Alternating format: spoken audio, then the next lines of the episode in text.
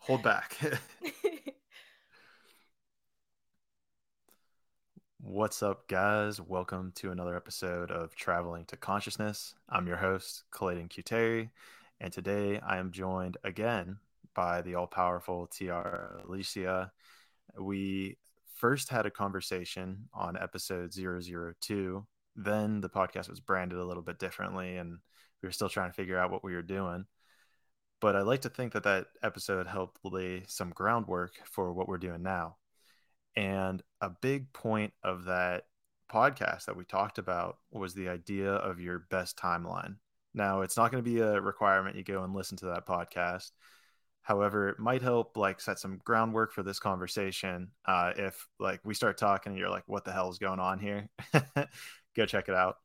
Uh, but in this conversation, we're going to just keep that going. And something that Tiara and I both have kind of been messing around with is this idea of like your best timeline versus you being able to create your timeline. We had started reading uh, a guy by the name of like Neville Goddard, and he started. He has this idea of you can basically, you know, manifest or create what you want, and that's kind of where Tiara and I said, okay, we need to pause this conversation and save it for the podcast. Um, so before we jump into all of that, uh, Tiara, is that a good way to kind of wrap up or summarize uh, where we're at in the dialogue? Yeah, I think that was perfect, honestly, because I mean, we do tend to talk a lot outside of the podcast about this stuff, and we try to save like the most important parts for moments like this where we can share it with people. Um, and I also love the rebrand because I feel like that's also very on brand with, you know, just what we talk about, what you talk about with other people on your other podcasts. So I just, I love that. I appreciate hearing it. Gives me a little bit more confidence. There's yeah. probably like, like an ego thing, like, uh, but I want my name in there, you know? And then... yeah, sometimes, but you know, you gotta um, separate the identity from, I guess, the purpose. Sometimes. A hundred percent, a hundred percent. Yeah. So, without going too much into the rebrand, uh, so where, so when we left it off, we were talking about like your best timeline, you know, being that you're performing at your optimal state Mm-hmm. And I'm not really sure how to describe it anymore because I'm now, I guess, transitioning away from that mentality and mm-hmm. where Neville is and saying, well, you can create whatever you want. So, what exactly defines your best timeline? Um, so I think he talks a lot about just, you know, searching from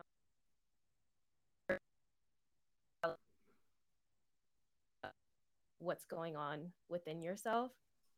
So that also kind of ties into like you creating whatever you desire. So, I mean, if there is something inherent within you that you're going to see your external. Um, and as you know, with the constant and consistent um, realization and ever evolving awareness of self, you'll continuously see your external reality improve. I get from his stuff. Like, what do you think?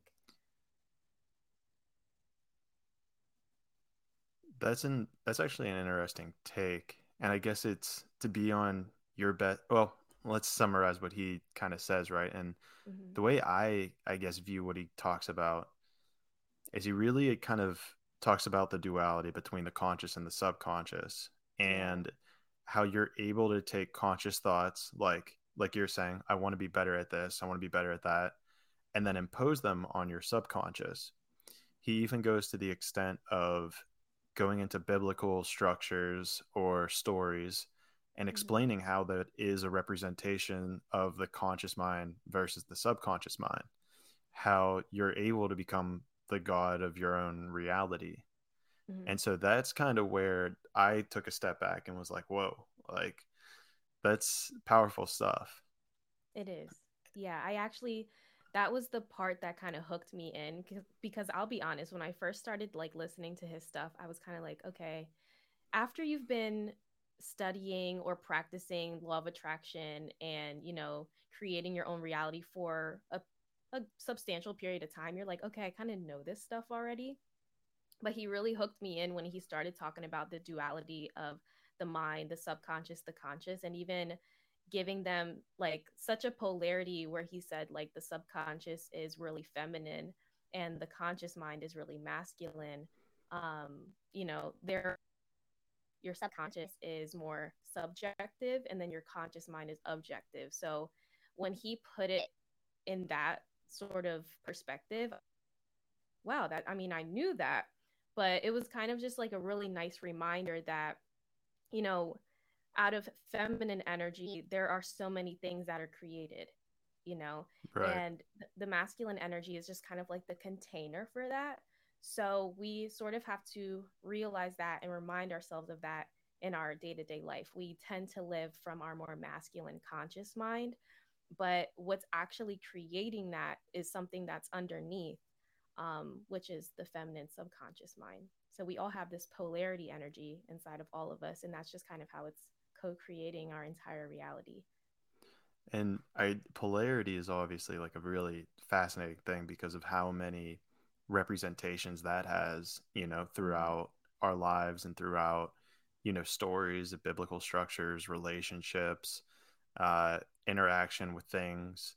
You know, I always find other languages super fascinating because each mm-hmm. word is either masculine or feminine, which yeah. I find just fascinating in its own regard. Whereas, like in English, we don't have that at all. I know. Yeah. You know, good point. I never realized that. But um, me being somewhat bilingual, I'm not like completely fluent in Spanish. I'm hoping to get there one day. Um, but my, you know, mom's side of the family is from Puerto Rico. So I grew up in that bilingual household. And just knowing that now that you put it that way, that makes so much sense. Right. And I don't know really what to make of that. You know, the fact that mm-hmm. it is that split among words. Yeah. I mean, it's really, I guess, because of um, who you're addressing in the conversation or the context of which polarity talking about. Like a lot of times when you're talking about something more feminine, it's going to end with an A or something more masculine is going to end with an O. So, like, we see that in areas of life. Um, and then just also like, you know, cultures have like yin yang or um, I mean, there's other ones out there, of course, but that's just one that comes to mind for me. That's always like a really great representation of the polarity, and then also like um, each one existing inside like the symbol. You see the white with the black symbol in it, and then you see the black with the white symbol in it. Right, and it has that, and it's and it's fascinating too how in the yin yang Yin Yang. Is that the correct way to pronounce is it? Is it Yin Yang? I hope I'm not like mispronouncing it. I hear a lot of people say Yang, but I do like want to say Yang. so yang I don't to like how offend. I was always. yeah, I don't want to offend I... anybody. I hope I'm not saying it wrong. Send all your hate to me, and I'll I'll parse it out and figure it out. it's my fault for bringing her on.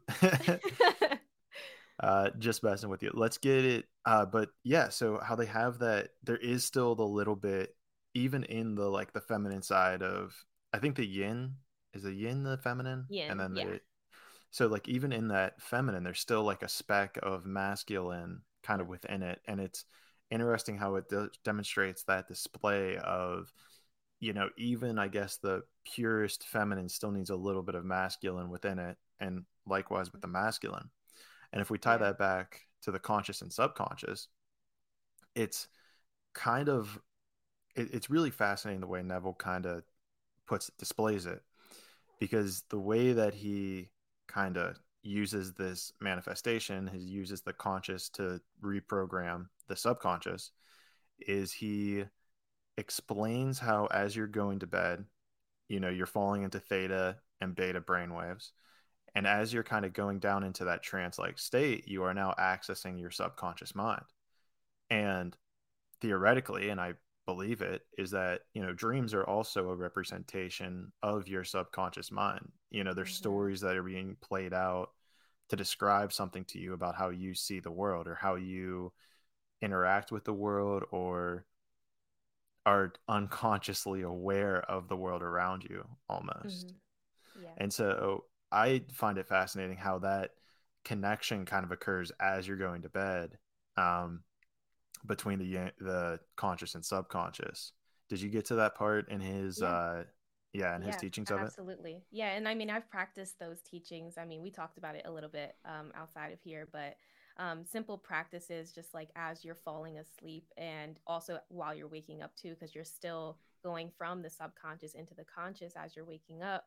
Um, also, like changing your brainwave state and how that can have such a strong effect on your day to day. I know Neville talks about that a lot too.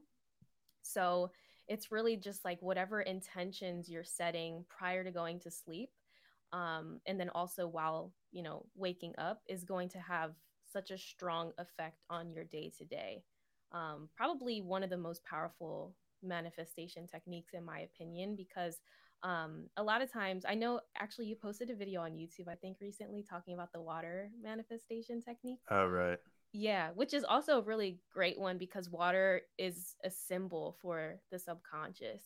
Um, but you know, a lot of these techniques, like we are completely conscious, we're completely in beta brainwave state. So I personally feel like it's not making as strong as an impression as if, you know, we're deeper in our subconscious, like whether we're falling asleep or like in a deep, deep meditative state, um, or just like in a trance flow state, because we tend to get into those slower brain waves when we're doing something that you know we feel puts us in that.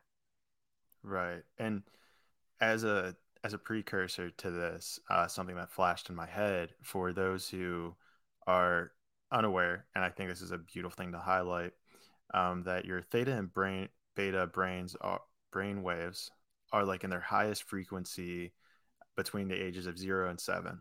Yeah. and this is kind of when a lot of that you know programming kind of happens mm-hmm. and i mm-hmm. was just talking to someone uh, yesterday and they were saying like yeah like i kind of believe that like you know we're all kind of this like pure energy that comes in and then as we're born we get the layers of like society language you know mm-hmm. cultural norms gets placed on you and you kind of lose yourself along the way and mm-hmm. it reminded me exactly of the fact that you know you're in this hypnotic state and being impressed from a young uh, age since you're born to kind of have these subconscious patterns ingrained onto you. Yeah. And and so that's something you don't have any control over, right? But now it's like that whole coming full circle as wait, like you do have that power to be able to rewrite the foundation of your subconscious in order to create kind of whatever you whatever type of reality you want around you. Yeah. Absolutely. And if you think about it, like a lot of us we think about the time where we were like the age of one to seven.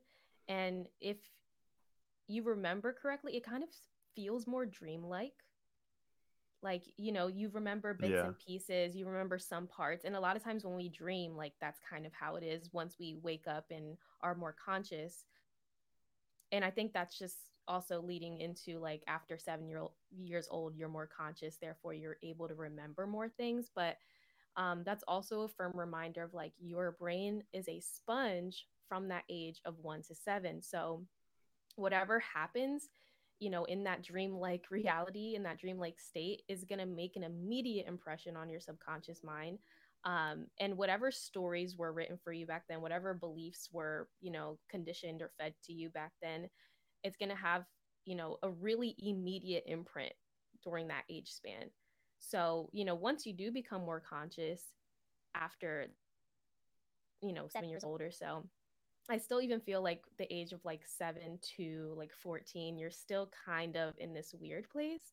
Um, but even after that, like when you're a teenager, you're starting to get to know yourself a little bit more, be more conscious of yourself. Therefore, I feel like starting the process of self discovery.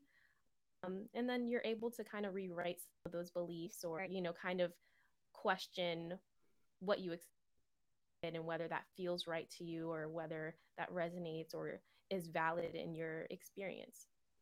And something I want to highlight that you just said is if it feels right. Because mm-hmm. in Neville's teaching, there's a book on it. It's literally called "The Feeling Is the Secret," yep. and it. I believe that that's you know so indicative of everything that kind of occurs in such a bizarre way because at least for me coming back from an engineering background i was trained my entire life for all the way through college 23 some years to use my analytical brain. And it's so wild to realize that like you know, although that might be what's physically happening in this three dimensional world, on a much more real sense, your feelings and your subconscious, even, is operating in such a more real way to you. Like, mm-hmm. whenever you see certain things, you feel a certain way. When you talk to certain people, you feel a certain way. And in a sense, that's almost more real to you than these collective physical things that we've agreed upon. Yeah, absolutely. And also just the fact that those feelings and emotions are just like, it's really just almost an energetic signature. And something I always remind myself of is like, these emotions kind of transcend time and space. This kind of this thing that connects us uh, between past, present, and future. Because anytime you feel this feeling of, let's say, sadness, maybe that's linked to a feeling of unworthiness, which is also linked to something of your past or present or future. So when you also realize that emotions and feelings are simply energy signatures that kind of help feed or download things into your reality based off of like what your beliefs are or what you associate that feeling and emotion with, then you can kind of transmute and transform that into like a higher vibrational emotion. So instead of grief or despair, like something more joyful or happy or hopeful. Um, therefore, you're going to tie in things in the future that align with that emotion or even things in the past too. Yeah, and that's a great way to put it because there's like that reciprocal nature of you know do i think the question is is like do thoughts create emotions or do emotions create thoughts mm-hmm. and it's like the chicken or the egg kind of dilemma yeah and so what happens is that cyclical nature it's like i guess then the reality of it is it doesn't matter which one happens first all that you need to be conscious of is that when you have one it creates the other mm-hmm. and so it can create this downward spiral of you know negative feelings which create negative thoughts which create negative feelings which create negative thoughts mm-hmm. and so it, it's like that you know it becomes that subconscious imprint on you no matter what it is no matter what like you know any and the strongest emotions are like that shame guilt fear when you feel those it creates like that negative spiral starting to occur it's like you start thinking of times you were ashamed you were fearful exactly. and then it mm-hmm. reinvokes it as if it's still alive today and this yeah. is what goes back to what you were saying where it's yeah it's still alive like mm-hmm. it just because you don't see it in front of you didn't mean that it went away you know right. maybe the danger subsided but this is the time that you can kind of go in and it's in a way rewrite your own history by mm-hmm. changing that subconscious programming of what happened and how you feel. Yeah absolutely like giving it a different narrative um, and that's going to completely transform like what happens anytime And like they're going forward from that like now moment. That's kind of how i look at it too. Um i was going to say another thing that you kind of made me think of but i think i lost it so i'll probably come back later. Emotions thoughts yeah. uh, well something that i was thinking of is like how you know if everything's happening right now then there is no and this is what comes into the whole feeling st- structure right is we're told there is no past or future. It's all mm-hmm. just now like there's the infinite now and you know past and future are an essential illusion and so therefore if you're able to let's say biohack or uh, hack your subconscious into realizing that right now is that future i have that car i have that i have that laptop i have that mm-hmm. money i have that relationship then you can live as if it's already happening which makes it occur in your external reality yep exactly and you know neville talks a lot about like you know I, I don't know if you got to this part or like this really resonated with you but not so much like thinking of the end, but thinking from the end. Yeah. And just feeling how it would feel when you have that car. Like literally putting yourself in the state of mind, putting yourself in that moment, even of like, what do your seats feel like? You know, uh, what color is the interior? What color is the exterior? Like, picture yourself grabbing the handle, getting into the car, sitting in it, feeling the wheel. Um, like all of those physical sensations and emotions that you would feel put you in that moment technically because there is no past present or future right. and then you automatically like create that energy signature for yourself that just attracts it to you like more and more and at a faster and more rapid rate um, you know with repetition and even if you like go to sleep doing this every single day or wake up doing this every single day it's like such a powerful powerful thing because you then not only start to think as if you're this person with this car but you're being you're this person with this car right and what you're touching on and this might be a key distinction for people that are going to be researching this or looking this up is what we were talking about at the beginning was like the law of attraction and then what this is and what he has kind of laid out is the law of assumption and mm-hmm. it's like that uh that assumption of already being where you want to be right? It's it's like if you want a new car don't don't think about having a new car. Assume you already have it and think about that first like oil change is kind of the way that he would describe that. Yeah absolutely. And i mean i don't know about you but i even do certain things to just kind of play with it and have fun with it and put myself in that more childlike mind state.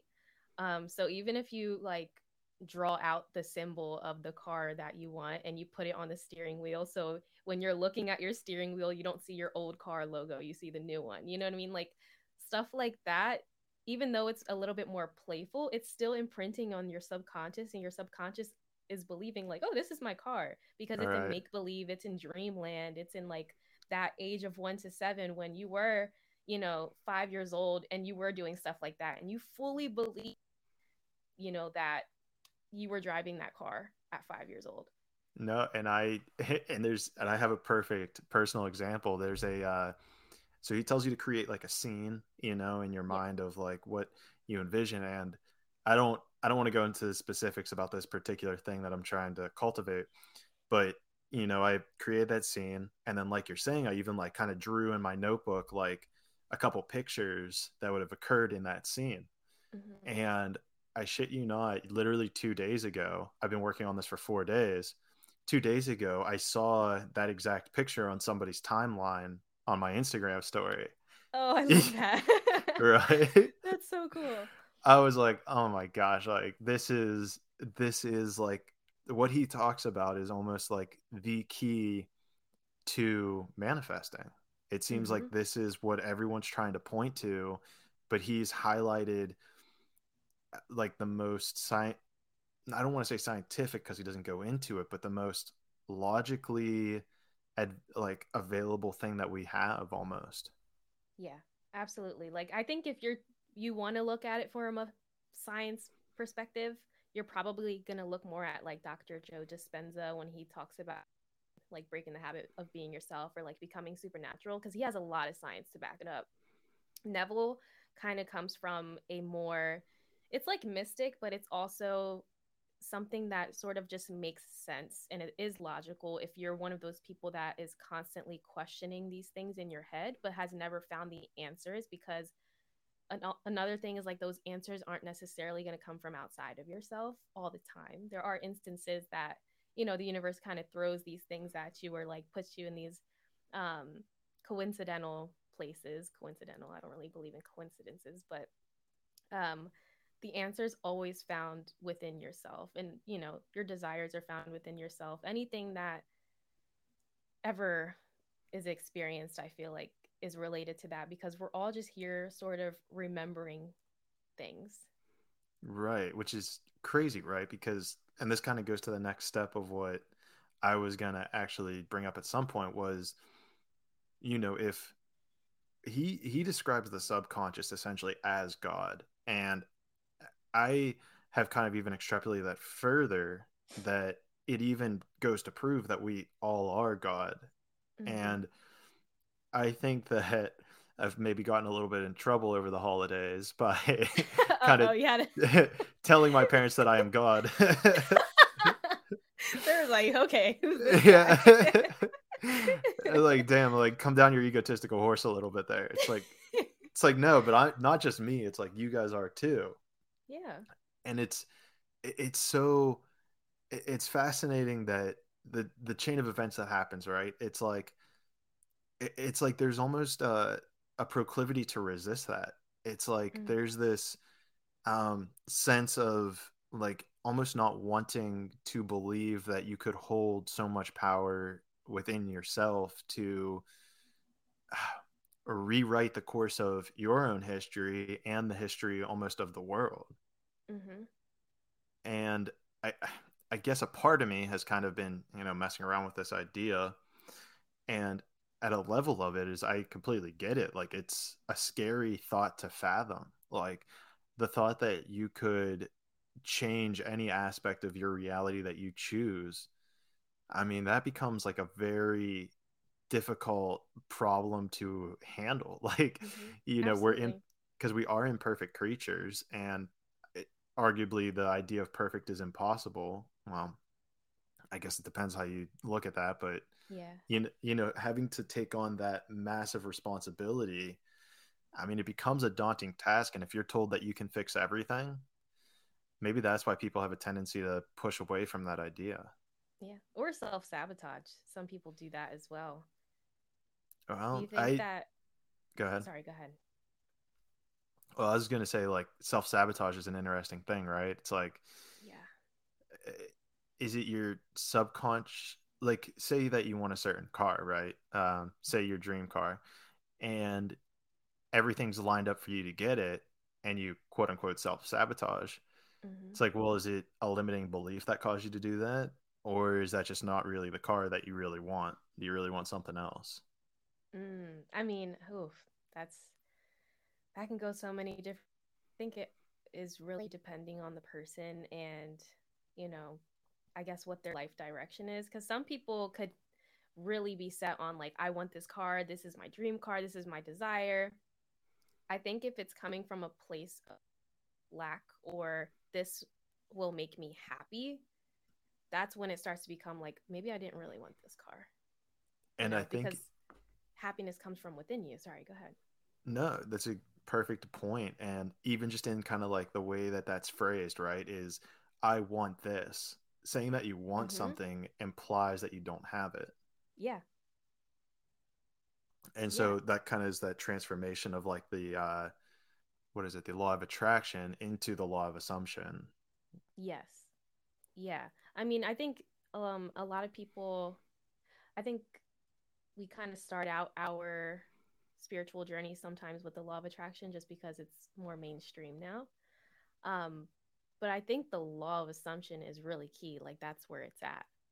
Because yeah. you know, the law of attraction is sort of painted of like uh you know you attract whatever you desire what you want is already yours this that and third you know but you kind of have to come from it of a perspective that what i desire is already mine it's already here and the only thing that is disconnecting me or misaligning me from that desire is me and how i feel my thoughts beliefs and emotions at this now present moment so i take time out of it take relativity of certain things out of it.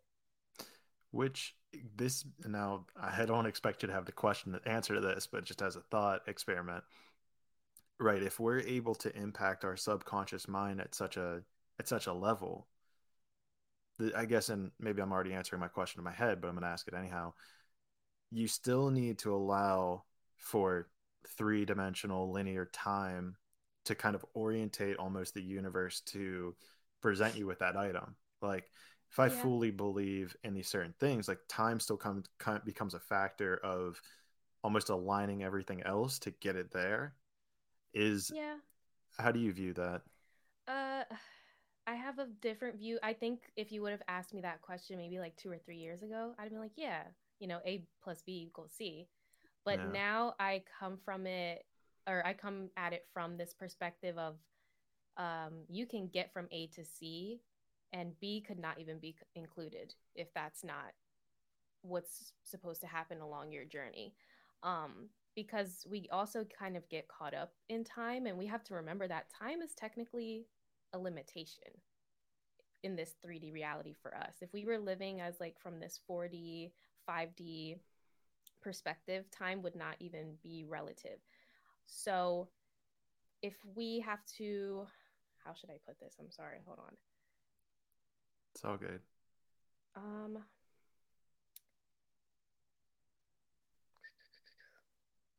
sorry. I'm having a hard grounding myself lately to be honest. I've been receiving so many downloads and so much has been happening in my sleep that I'm like up here. So I don't know if you've noticed in this conversation I've had to constantly like come back down to reality. But okay, I got it back now. Sorry. So okay. you if you have a desire for something and you're living from the law of assumption, you have to take time as a limitation out of the equation because you cannot worry about how or when something's going to happen for you. That's only going to keep you from your manifestation. It's creating resistance. Right. You know, um, because you could have this thing made up in your head of like, oh, this is how it's going to happen. And that could be a limiter in itself. The, the time restriction that you're putting on it, you know, I actually had this conversation with my boyfriend the other day he's getting really like into crypto and he's making NFTs and stuff now. And he's like, well, you know, maybe like five years from now, I'll build up a team and I'll be good enough to do this. And I I would have mastered it enough to get to this point. And I'm like, why are you limiting yourself like that? You could get to that point a year from now. You can get to that point six months from now. You could be a master at it already. And you are putting a cap and a glass ceiling on yourself by thinking of it in terms of time.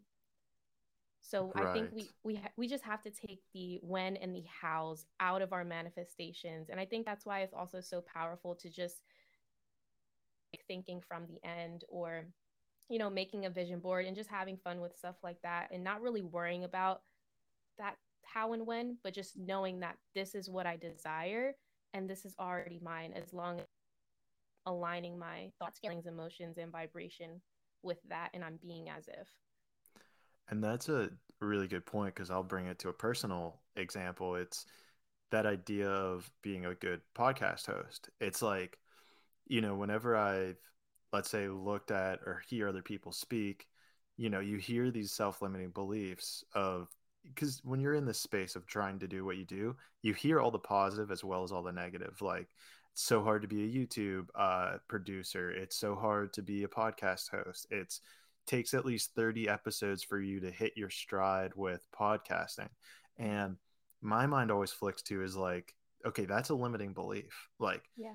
Like that, you're just setting like a 3D marker for that kind of progression you're looking for. Mm-hmm. And to wrap it back to Neville, it's like, no, it's like I am the best podcast interviewer of all time already. Mm-hmm. I am that. Like it, it it doesn't there is no time for this to need to occur. And to go back to your A plus B equals C, you know, if I'm a math geek, but B is allowed to equal zero.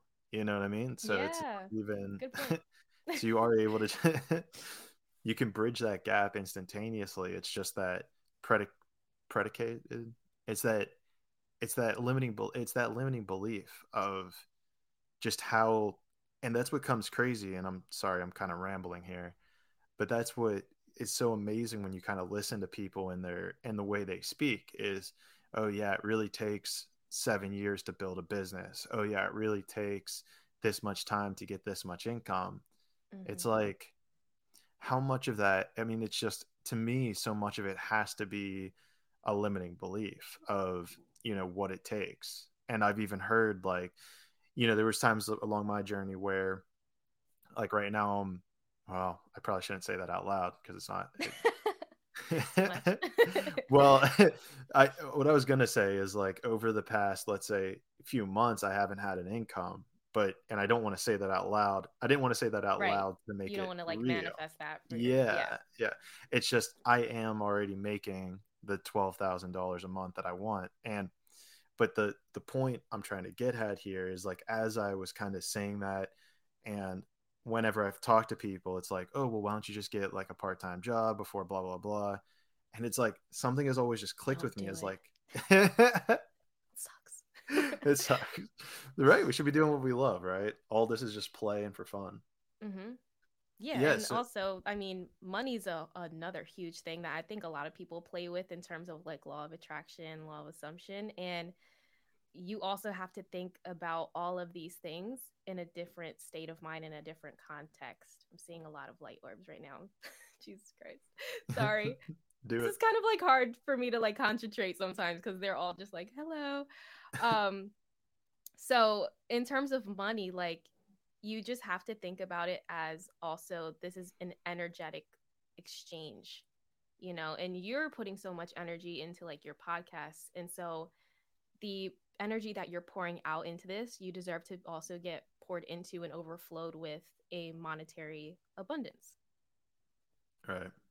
And so it's just that providing, right? It's just providing that Mhm. value. How are you able to help? Can you help here? Can you help there? And that's kind of what my fundamental belief has always been is just like keep providing and at some point the universe is going to be like all right, here you go. Like Yeah. I'll take care of you. Like here's what you've been looking for and here's what you need. Yeah. Have you um in terms of like these things that we're talking about aside from going to sleep and doing the vision visualization manifestations and stuff, have you done any other things to like transform your limiting beliefs just like based off of what Neville talks about or other ways that work for you? That's a good question. And I kind of have the same question for you. Uh, but the one thing that I notice is like throughout my day, I'll catch myself having like the limiting beliefs will creep in or negative thoughts, and I'll be very quick to catch them and rewrite them and be like, no, no, no, no, no, that's not that's not what's happening. Like, you know, something will happen. It's like, no, that's not that's not what's currently happening. Uh, there's a um, he has a I'm not sure which books it in, but he's got plenty of people with case studies, and the one person said that he his whole visualization was a specific like rec- record music record Mhm. and he like visualized himself going into a store owner being like hey do you have this? Him saying yes him giving it to him him walking out the door. Mm. uh, and he said that whenever he went in there uh, so in the reality of it he went in and he said to the owner um, you know what is or do you have this record? And he said no. And as he turned away internally he said to himself that's not what you said. And saw that there was a poster kind of hanging up like on top of a book thing uh, for the record itself and so he turned back to the guy and he's like hey like if you don't have the record you know you should take this down and the guy's like yeah you're right and he goes to grab it and it's actually the record itself Wow. See, And it didn't like- happen the way he thought it was how it was gonna happen. the how you can't focus on the how right Mm-hmm. I but mean, it's it's great to think about it in detail, like he did. I think, but Well, Okay, and it's that it's that percent. No, you, you're good. It's it's that persistence, right? It's that Yeah. like when you have those limiting beliefs come in, when you have those little inklings of, well, but it's like no, you gotta you have to shut that off, and you have to just be as if it is. You know, the Mm-hmm. assumption, assuming that it already is. You are where you already need to be, and everything's Mhm. kind of already flowing in that direction. absolutely, yeah. Do you So you- um? Sorry. so have ahead. you so have you done like anything outside of or have you let's say kind of tailored his things in a certain way for yourself Um, yeah, absolutely. A lot of different manifestation techniques. Um, I really notice the biggest difference and try to focus on what I call like shadow work, but I know a lot of people have a different um, definition for that for themselves. Um, but I mean, I like to work with the moons, moons and the full moons. We've talked about this too, but just setting an intention for myself for that entire moon cycle or that entire month that this is the belief I'm working on these are the manifestation techniques that I'm going to work on with this. And I do notice like pretty immediate results. Um, so I know that there's actually a new moon tomorrow. Um, and I always base it off of like what's going on astrologically in my chart. And that's like a whole nother thing. But you can base it off of that. You can base it off of what chakra, um, you know, you can base it off of, you know, what you want your end result to be and what limiting belief you believe is blocking you from that or keeping you from that and working on that for 28 days or one moon cycle um, and i think you know like you said with the persistence of that and the consistency of that you'll notice changing um, factors in your external reality like pretty rapidly i notice it sometimes within one or two days That's crazy. And something I kind of wanted to bring up to you about this because we talked a little bit, I think, about the moon thing in the first episode, uh, but it, it, it, so with this understanding that you know we all are God, um, and that we are all, you know, this our our subconscious is God. Let's say I don't want to say like we are because that implies our physical body as well, but our subconscious is God. Therefore and I'm taking this to an astral place of, well, then is I I feel like I'm starting to see the separation of like Sagittarius, Aries, Gemini, Aquarius. Is that not just a form of division that then kind of separates you a little bit more or fractures you from that from that initial power of source? I think it could sometimes and I'll be honest with you, like I I got really really deep into my studies like throughout um like quarantine when we first quarantined and like that whole entire year after that. And I would say within the last 6 months I haven't even done any readings. Haven't dug much into like the transits. Like when people ask me questions and stuff, of course, I'll give them all of the knowledge I know and I have, but I haven't been as like um, consistent with it as I used to be, and I think it's to look at it from that division, and it was limiting me as well. And I was kind of forgetting, like I kind of fell into this darker place, I would say, for the past six months, and I'm kind of coming out of it now, and you know, just with full, complete transparency and like authenticity here. I was really believing like, well, everything's fated anyway like who cares? You know what i mean? Like i i kind of started to fall into this thought pattern of like i don't have control over what happens to me and you know things are destined things are fated. It's already like fate and free will are one and the same. So why am i even doing all of this stuff anymore?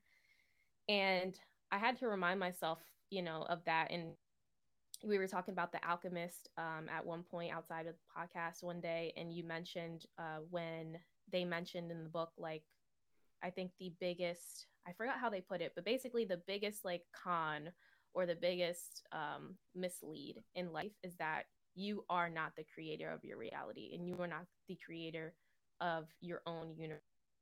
And for some reason that just like made me snap back out of it and I was like okay, sure, fate and free will could be one and the same still, but free really really special thing that we have as human beings that I think is so underrated. And we can use that and manipulate that to our ability, not in the bad way, but ever studied Dolores Cannon, she talks about how we came here as human beings to learn how to manipulate energy.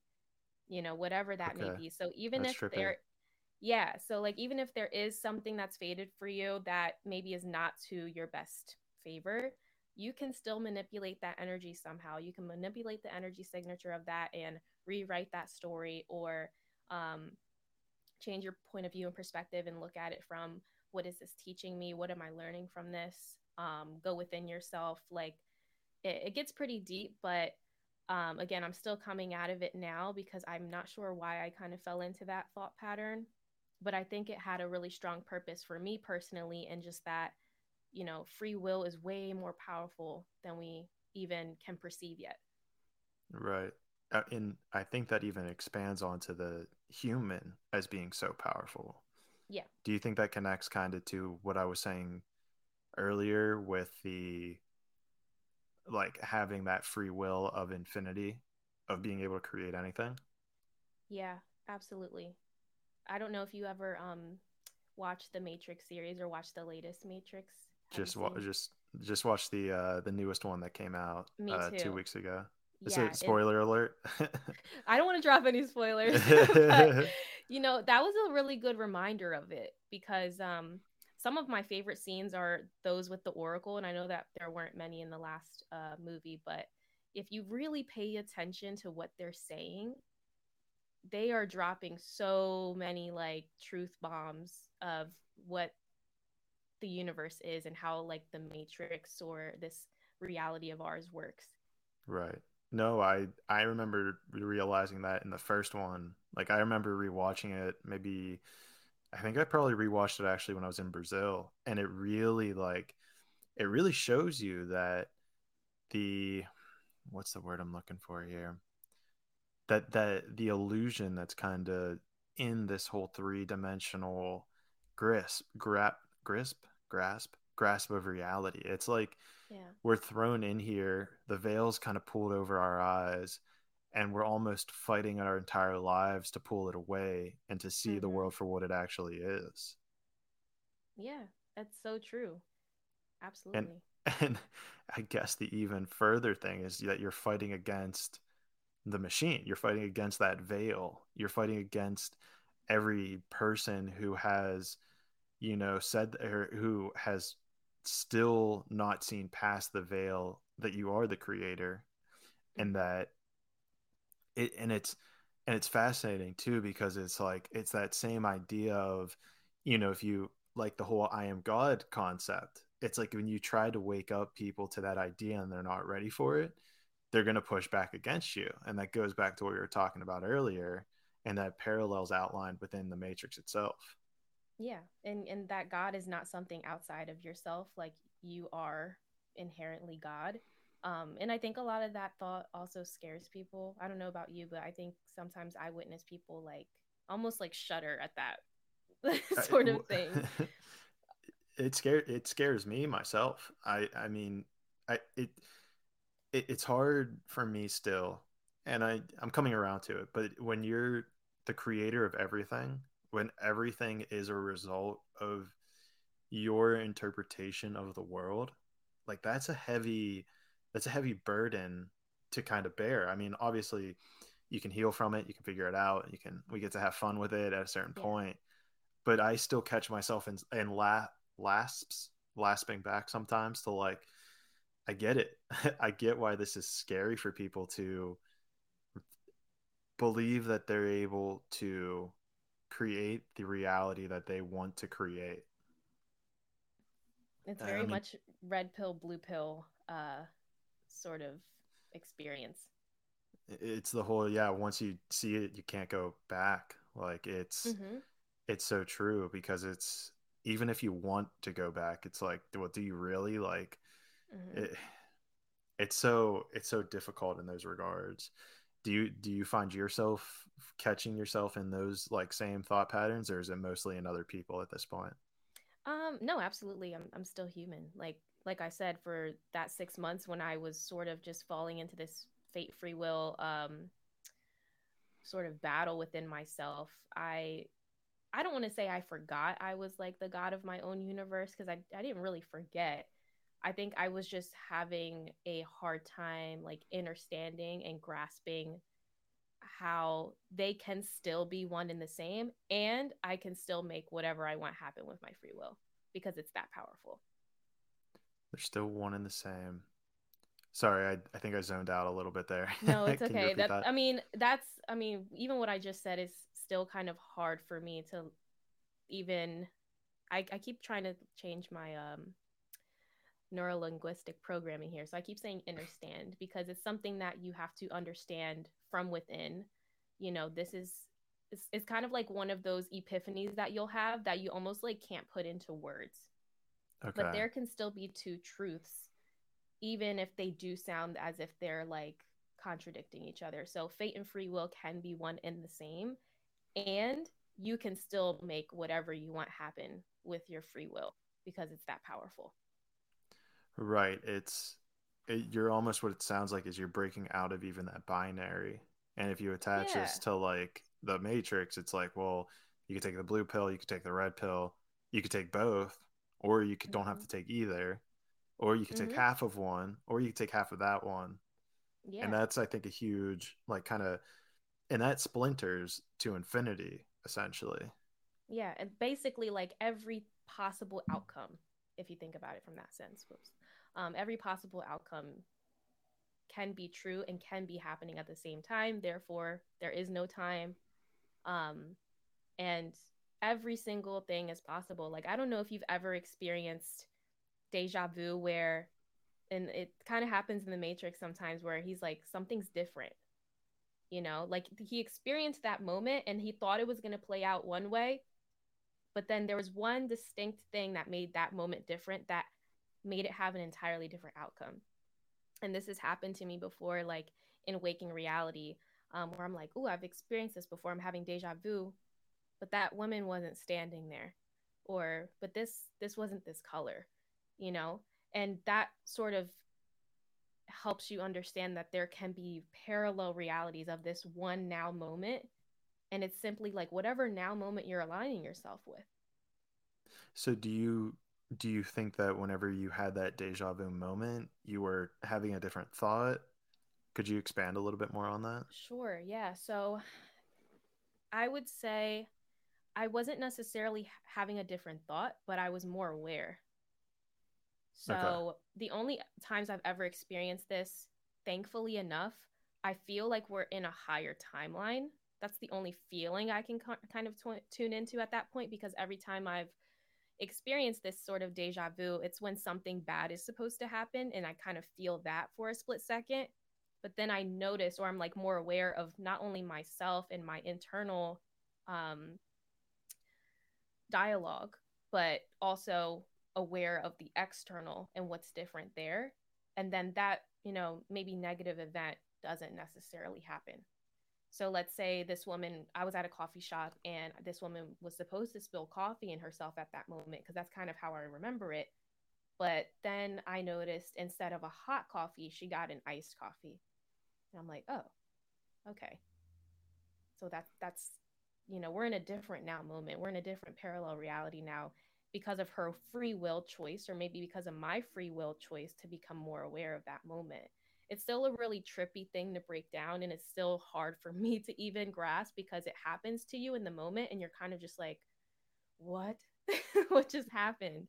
Um, but I, as I was watching The Matrix, you know, he's there was one scene I forget which movie it was because I watched the entire series just so I could like watch the fourth one, and he says at um, a certain point like something's like this happened before, but something's different.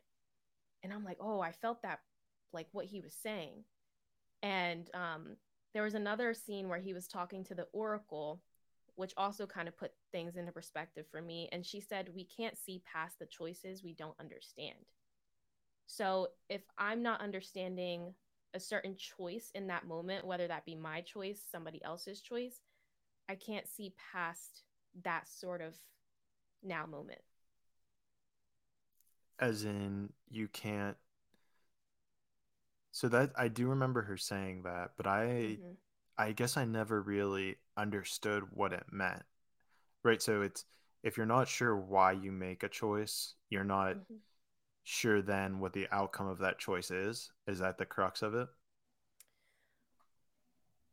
i would say yes because again you have to really pay close attention to her scenes and i even kind of want like want to go back and rewatch them to really like get them to soak in and i can understand the find an oracle montage yeah exactly on youtube find the oracle montage on youtube from the matrix um but you know when she's talking to neo knows already the choices that he's making like when she offers him a piece of candy and he's like well you already know if i took it or not you know?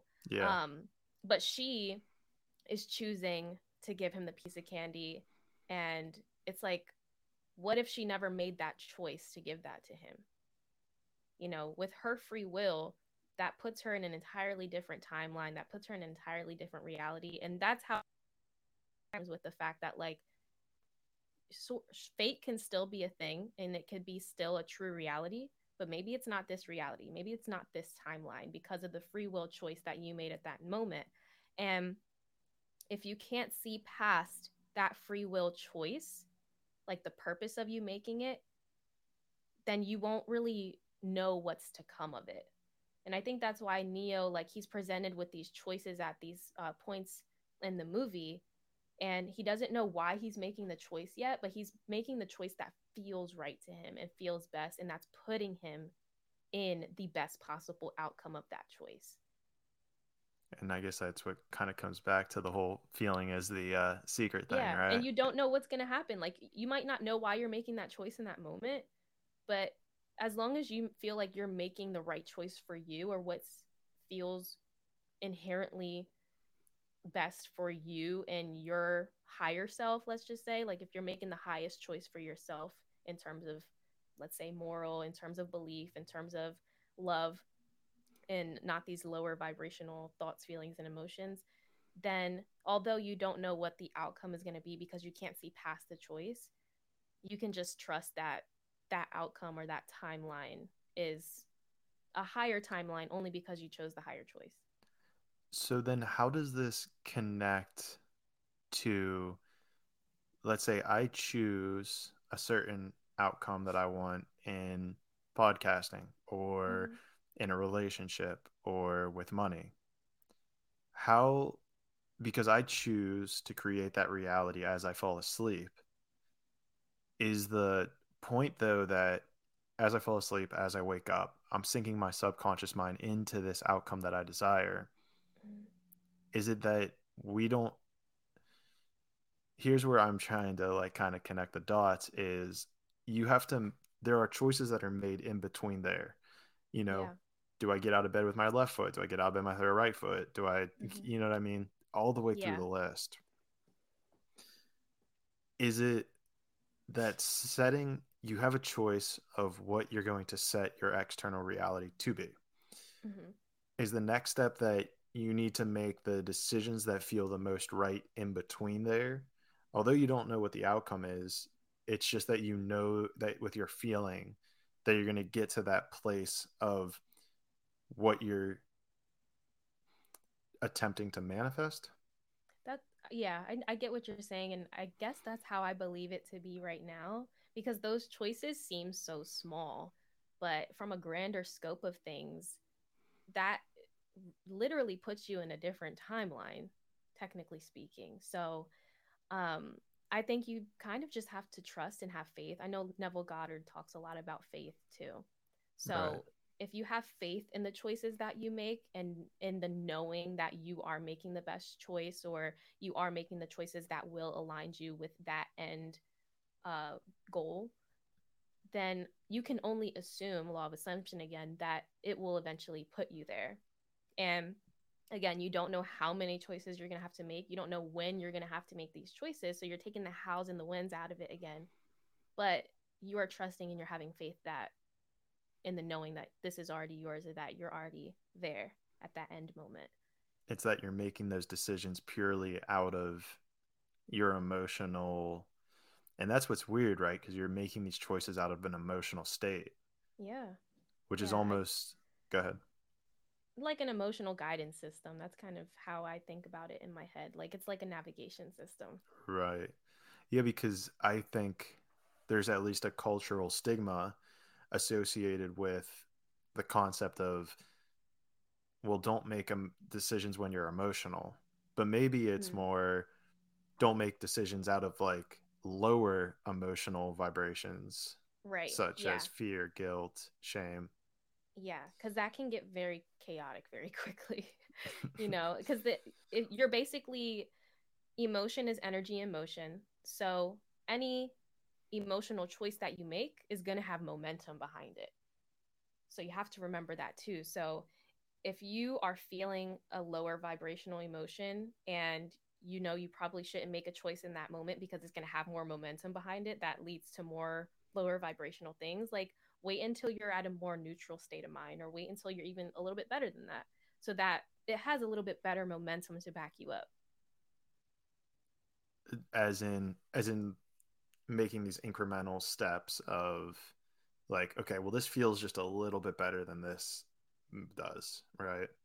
Yeah or even just like um I'm kind of thinking at it from this point of say you got an argument with somebody and you're kind of in this like tug of war of like I should text them this or call them or tell them off or I probably should just stay silent until I feel a little bit better so that I don't say anything I regret or um you know because both of those choices have momentum behind them so you telling them off might lead to this huge argument. You're both going to say things that you regret.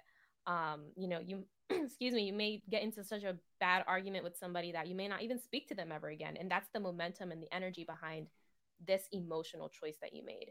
And then the other emotional choice is you know you guys reconciling eventually you know realizing that you misunderstood each other or maybe there was miscommunication. You know you're taking your egos out of it and they're no longer involved.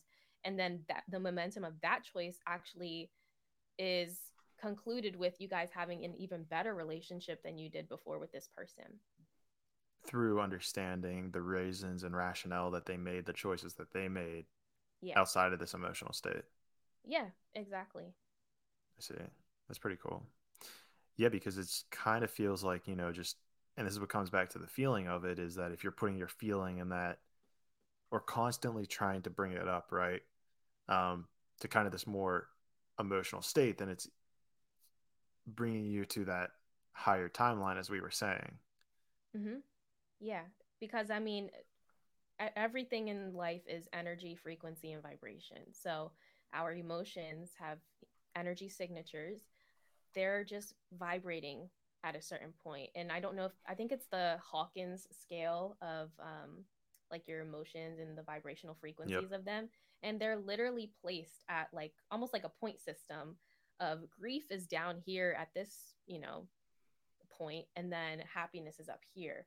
So thankfully i feel like even the higher vibrational emotions also have like increasingly better momentum behind them because that manifestation just comes much easier to us because we are that of light and love and higher vibrations rather than lower vibrations.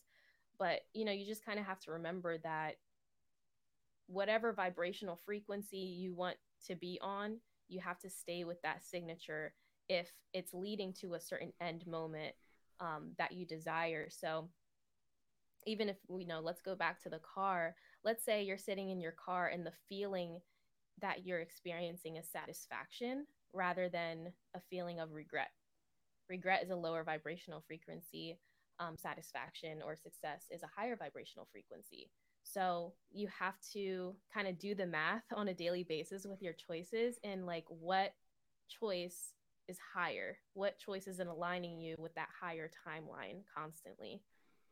Right. It's it's almost finding ways to continuously put yourself in that higher vibration. Yeah. Even and even like not even just with black and white choices because I feel like we're like very yin yang right now and like very binary in the terms of what we're talking about, but even just doing certain activities or certain daily habits is like really really important. Such as so like when you wake up in the morning and you know you do things like say I know you have like a really solid routine which is amazing, but maybe somebody does like their yoga their daily meditation and then they have like a breakfast that you know just sets the tone for their day puts them in a solid vibrational set point that has momentum behind it for their entire day to flow right. And then um, on like a, uh, the upside or the downside of it let's just say they woke up and their alarm went off really really late so they didn't have time to do their yoga they didn't have time to do their meditation and then they had to like grab a quick like grab and go breakfast. There's a certain vibrational set point behind that and there's certain momentum behind that and that's going to change the entire trajectory for that person's day. Right. Yeah there's a lot of truth to that. It's like you know how you start is it like gets that momentum like you were saying earlier it kind of gets that momentum rolling such in that positive direction towards that goal. Yeah and you know you have to think about the person that you want to be and what kind of daily habits and daily quote unquote choices they make and you have to start making them. Like what it as if you are them all right? Uh, yeah i mean yeah exactly you have to be that person like um, right. so, something i've noticed in myself recently is um I I think I told you when we were talking prior to like scheduling the podcast, but I've been going to sleep with the narrative that I intend to wake up in my highest optimal timeline or my best timeline. Um, and then I, when I wake up, I awake in my best, highest optimal timeline as well. I saw it on like a TikTok, so I just started playing with it. Um, and you know, I changed the wording up a little bit because the best possible timeline and I think that sometimes we can limit ourselves with possibilities. And um, you know, we kind of have this like silent narrative of our in our head of like, okay, well, this is impossible for me, or this is possible for me. And I like to think in terms of like nothing's impossible. So I kind of changed the wording up a little bit. Um, but as I've been doing that, I mean, I told you literally the next day, um, I work a part time job right now, but I randomly got a hundred dollar bill from like a person that you know, just comes in very regularly, like all the time. And I was literally doing what was in my job description. Like I did nothing special for this person. And she was just like kind enough. And she's like, you know what? Thank you for always keeping me on schedule. Thank you for always keeping me on time and giving me the right dates and times to come to my appointments. Here's a hundred dollars. Merry Christmas. What? I was doing so this for like one or two days. Yeah. You know?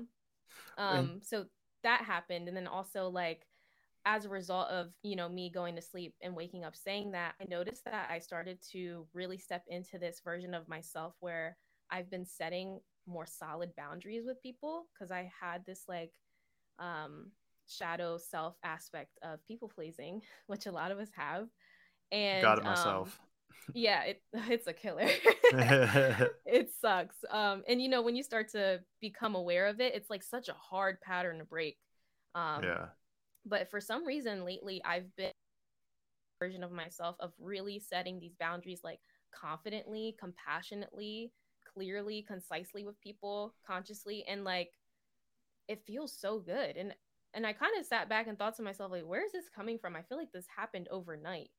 But I think it's really just a um like a cause and effect of me stepping into my higher timeline with that intention that I had. And sorry, I know you're going to say something. I kind of cut you off. So go ahead. no, that was, it, I gotcha. It, no, it's a good to reiterate and to keep, you know, kind of showing how it works in those examples. Mm-hmm. And where our conversation kind of went, and this is what I kind of want to ask you, is in the terminology of my highest timeline, does that, to me, it feels like it kind of absolves you from creating what you want or maybe not what you want but your choice as to what that looks like.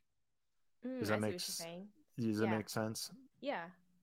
Do you um, i guess do you feel that way about it? Because because when you say my highest timeline it's very open ended you know for all you be, know yeah. it, you could be you could start working as somebody who feeds you know the homeless which you know all power to those people but if that's yeah. not what drives you and motivates you and you would rather be you know somewhere else let's say i feel like that leaves it almost up to somebody else to decide what determines your highest timeline and with our determination of your subconscious being god and you're the creator mm-hmm. of your reality does that kind of almost absolve you of that power in a sense.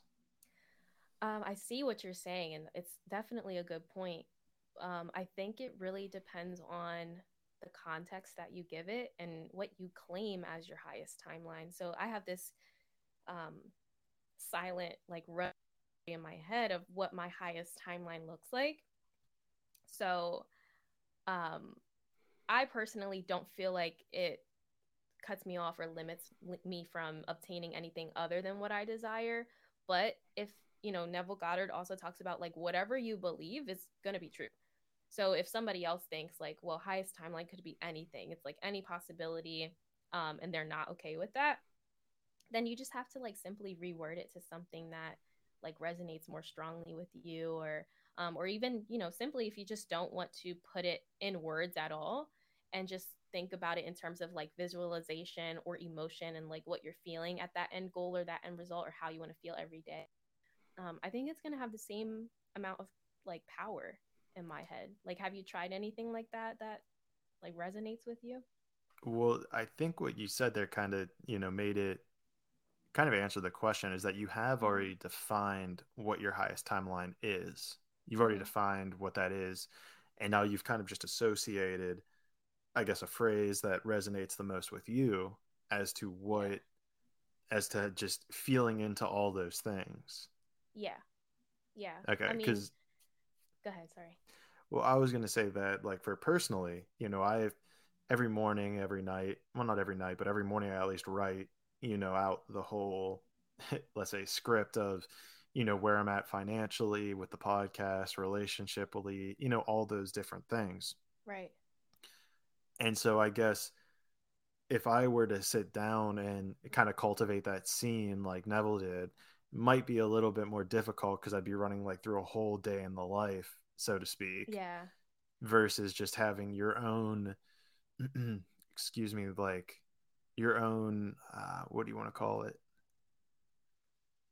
your own phrase that you can just go to like my i'm in my highest timeline. I am in the you know future that is for me. I am in you know all of these things being checked off at the same time. Mm-hmm. is is that kind of how you i guess see it a little bit more? Or maybe that's how i'm interpreting it. Uh, I would say so, yeah. Like, I think the scripting is also a really good point um, because a lot of people do use that as a manifestation technique and they'll script to like the utmost detail of what they want their look life to look like and then they'll read that every night or every morning which is also a really powerful tool. Um, i have tried that. I don't really do it as much. It's just not something that resonates with me personally as much. I kind of like to set it in terms of like simple affirmations that i can affirm myself every morning every night throughout the day. Um, and it, it kind of is sort of like an umbrella term, but it's something that I've given such a powerful definition to that like I know what it means for me. So gotcha. yeah, like if if I kind of had to put it in simplest terms, that's sort of what it is. Okay. It, and so it's okay. Yeah, because I just I guess I wanted to, you know, bridge that gap between just my highest timeline because when you kind of say that it kind of and maybe this is a good uh, wrap up on our conversation from the episode three or two, two where yeah. yeah, where it was like, oh, well, like my highest timeline, but there needs to be some concrete like thing kind of below that almost, yeah. where it, it's like my highest timeline feels like the feminine aspect of it, where it's just is, it's chaotic, is, mm-hmm. versus you need that masculine, like, well, my highest timeline includes this, this, yeah. this, and that. Yeah, like the container and what what holds that feminine creation. And I think what also helps is I have my vision board like right next to my bed almost. So I kind of see it when I wake up. I kind of see it when I go to sleep. Um, and so just sometimes seeing that, and I know my subconscious mind is like taking constant notes of that as well.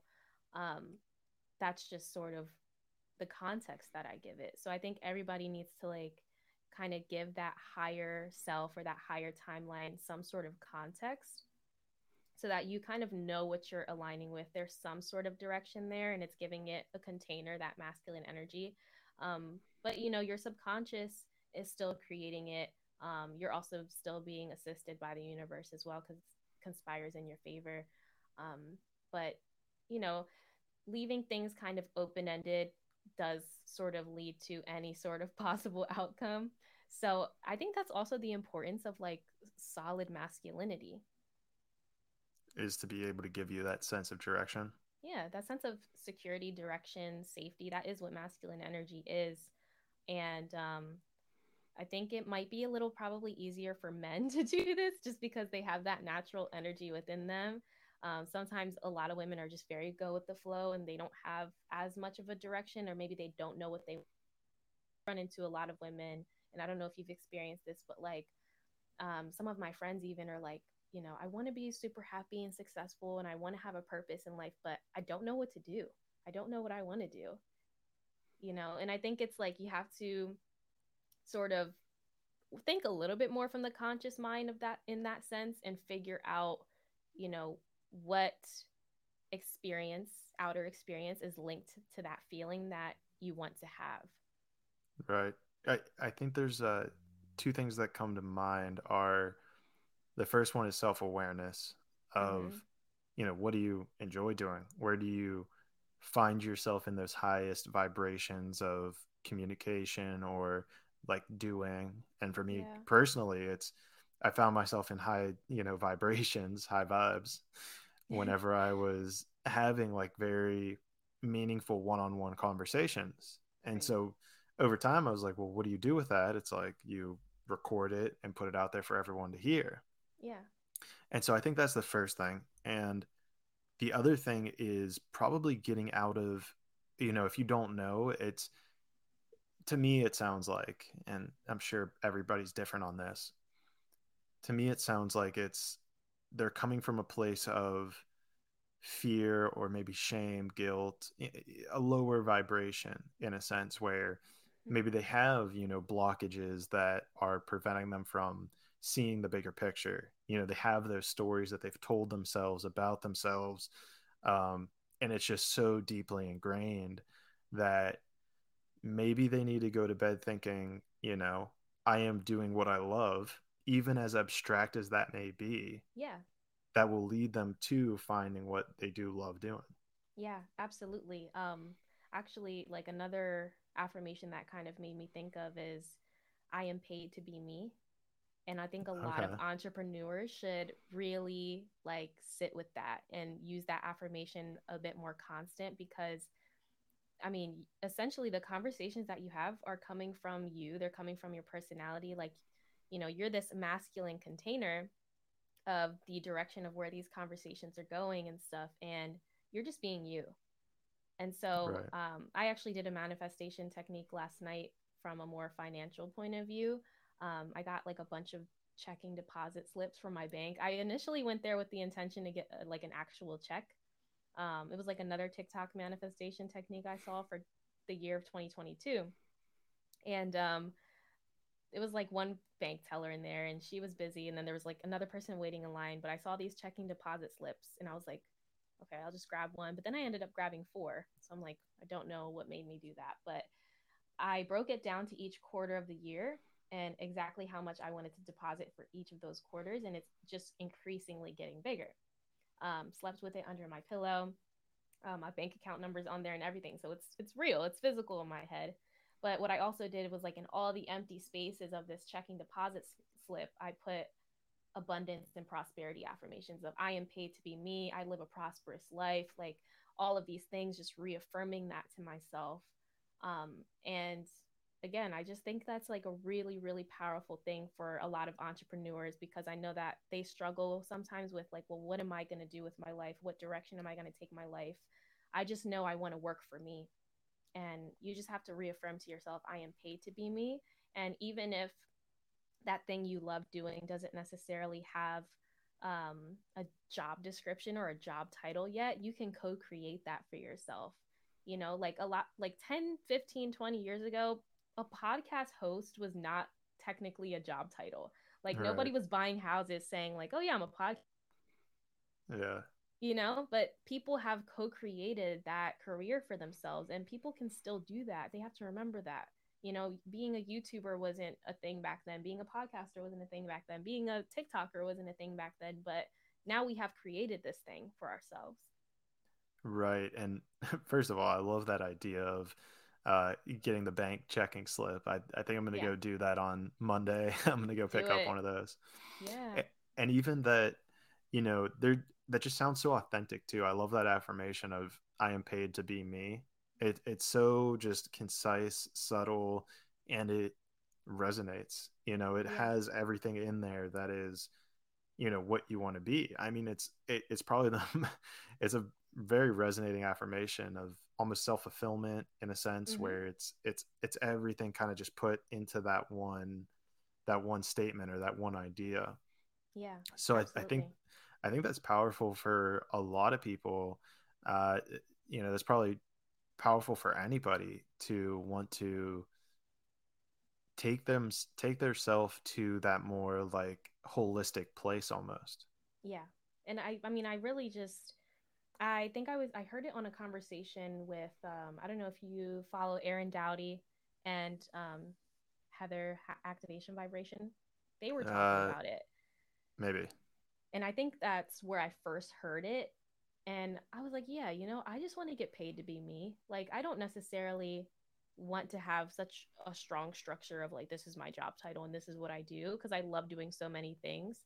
But I just want to be paid to be me that's that, that's just it and i think a lot of us part of being you is what you're passionate about and a lot of us want to get paid of, for what we're passionate about or for the things that we create if we're artists or speakers or writers and it can house so many people's passions and purposes that I think that's really like a strong affirmation. We just have to start implementing more. Just got to take it, take it on. Yeah. Yeah, write it on your forehead. No, I'm kidding. Get a little tattoo down a little here. tattoo. A little, Yeah. little tat. Just a little tatted.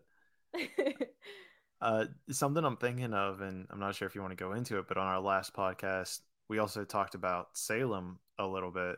oh yeah. And- I know there have been a few developments. Do you have any interest in talking about that yet? Yeah, sure, for Yeah. sure. Um, so yeah, I finally I don't know if you guys listened to episode two yet, but that probably would help. More encouragement to go listen. Yeah, get a background story of why I had to go to Salem, Massachusetts. um, but I went at the end of October, and um, it was definitely an interesting experience. We did kind of the touristy things and stuff, but I felt like something was missing the entire time I was there. And I didn't know why I was there. And I think this also ties into like we keep we can't see past the choices that we make. Um, did not know why I was there. I thought something maybe would happen, but then there was like this inherent thing inside of me that was telling me like you're not gonna know now.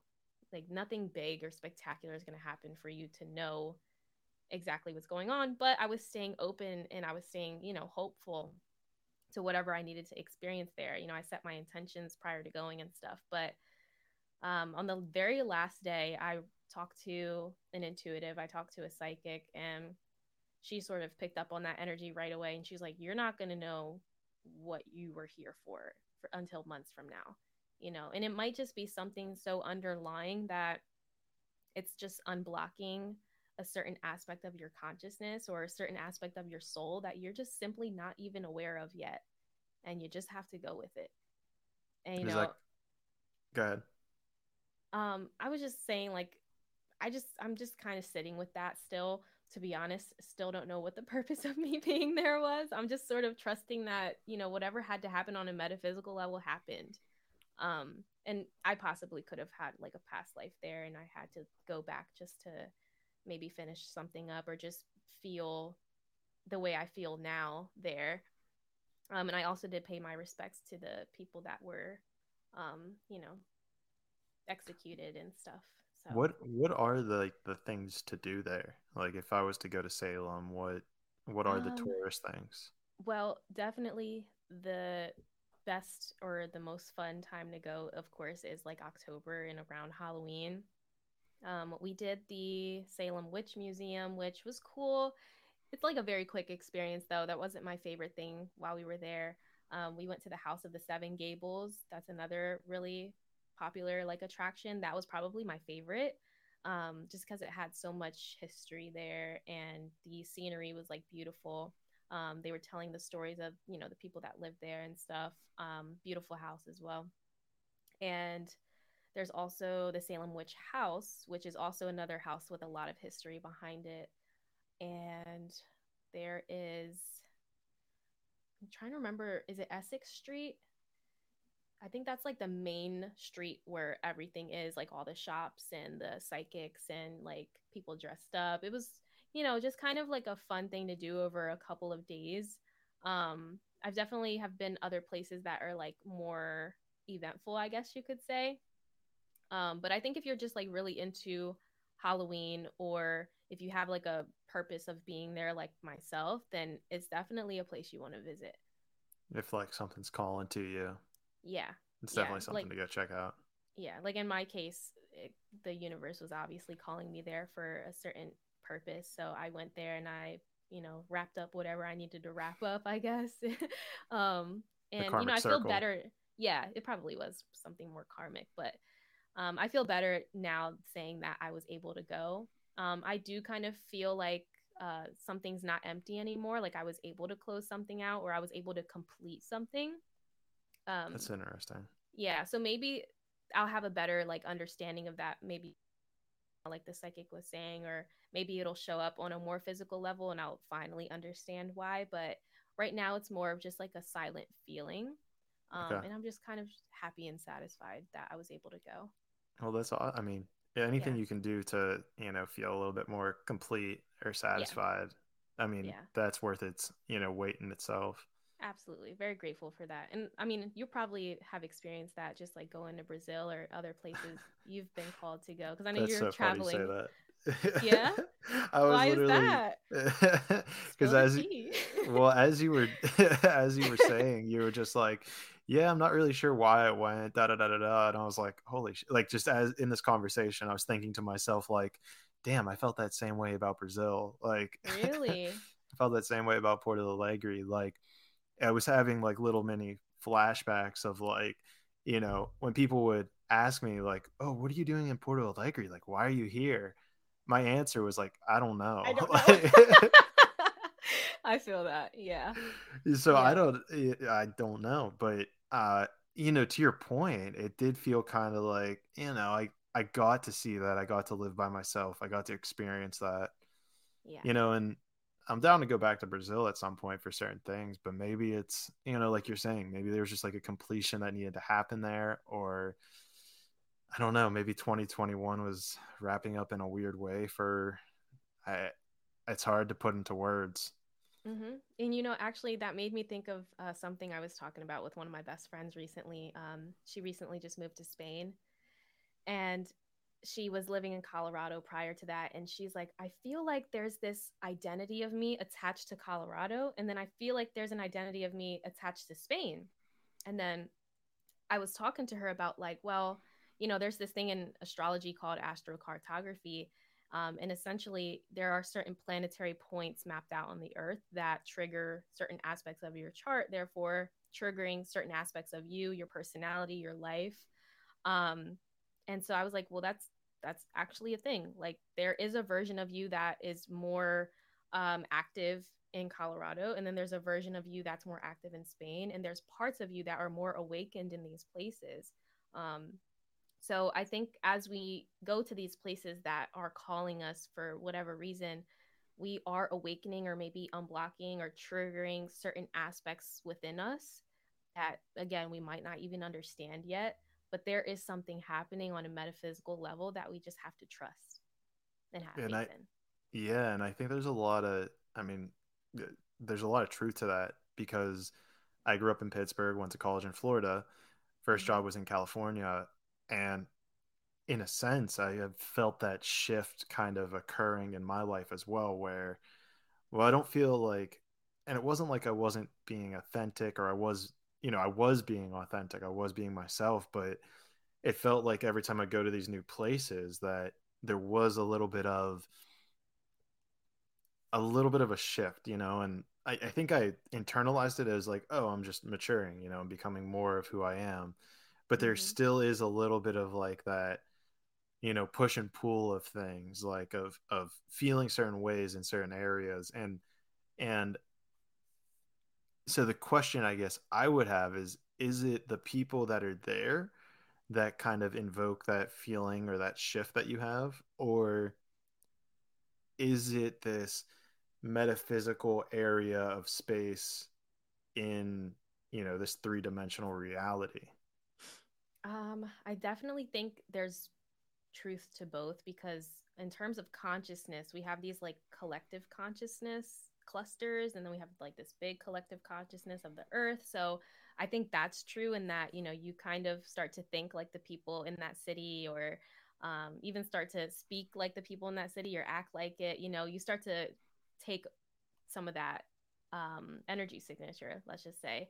Um, but then I think there's truth to the other part too, where, you know, it is this point or this pool in space that has this certain energy that, you know, is just triggering something within you.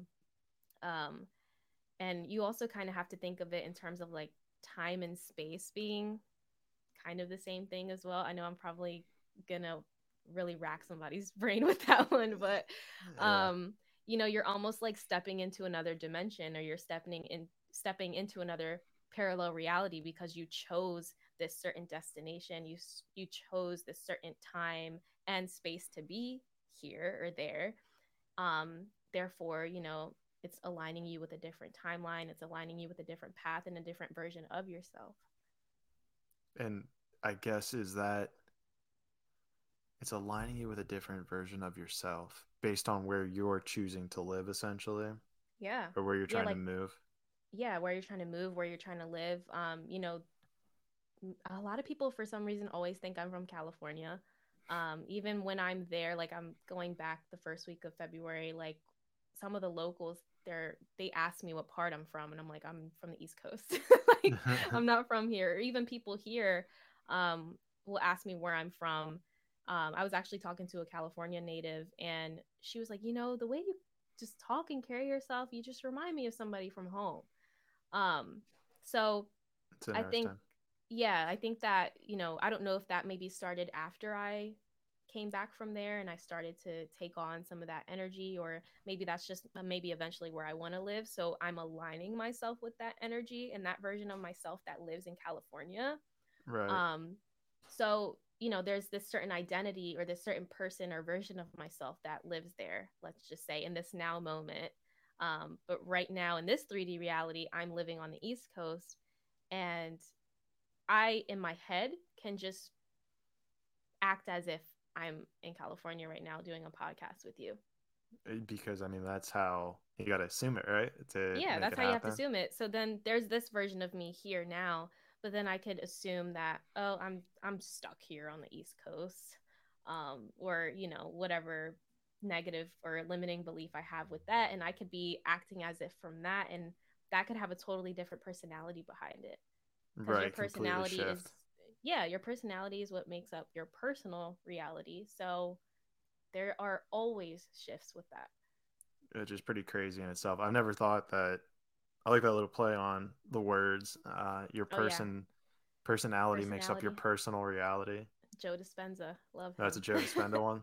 yeah that's a joke that was a i think becoming supernatural that was in that book okay. book i read from him I've read that one, but I don't. I guess I don't remember. I'll have to Yeah. get to like breaking the habit of being. That's the next one on oh my that's list. that's honestly out of the two books i prefer that one Yeah.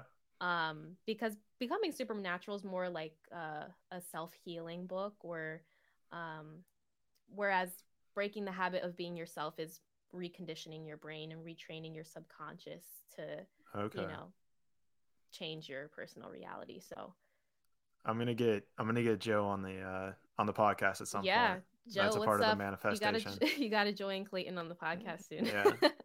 Putting that energy out there. yeah he's he's listening right now it's all happening right now, right? it is it is Uh, well, I don't have anything else that I'm thinking of. Uh, I think it's a great part to wrap it up. Uh, yeah You'll definitely have to let me know um, if you make it down to San Diego because I should be in San Diego around that time.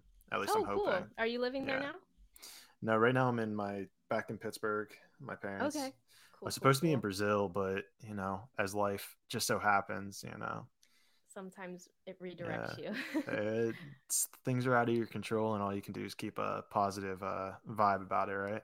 yeah just don't worry about the happens for a how and the when don't worry Right. about that Well, and that kind of uh, maybe even goes back to our point is that I wasn't supposed to go back to Brazil. Maybe like yeah maybe everything I got from Porto Alegre was all that I kind of needed at the time.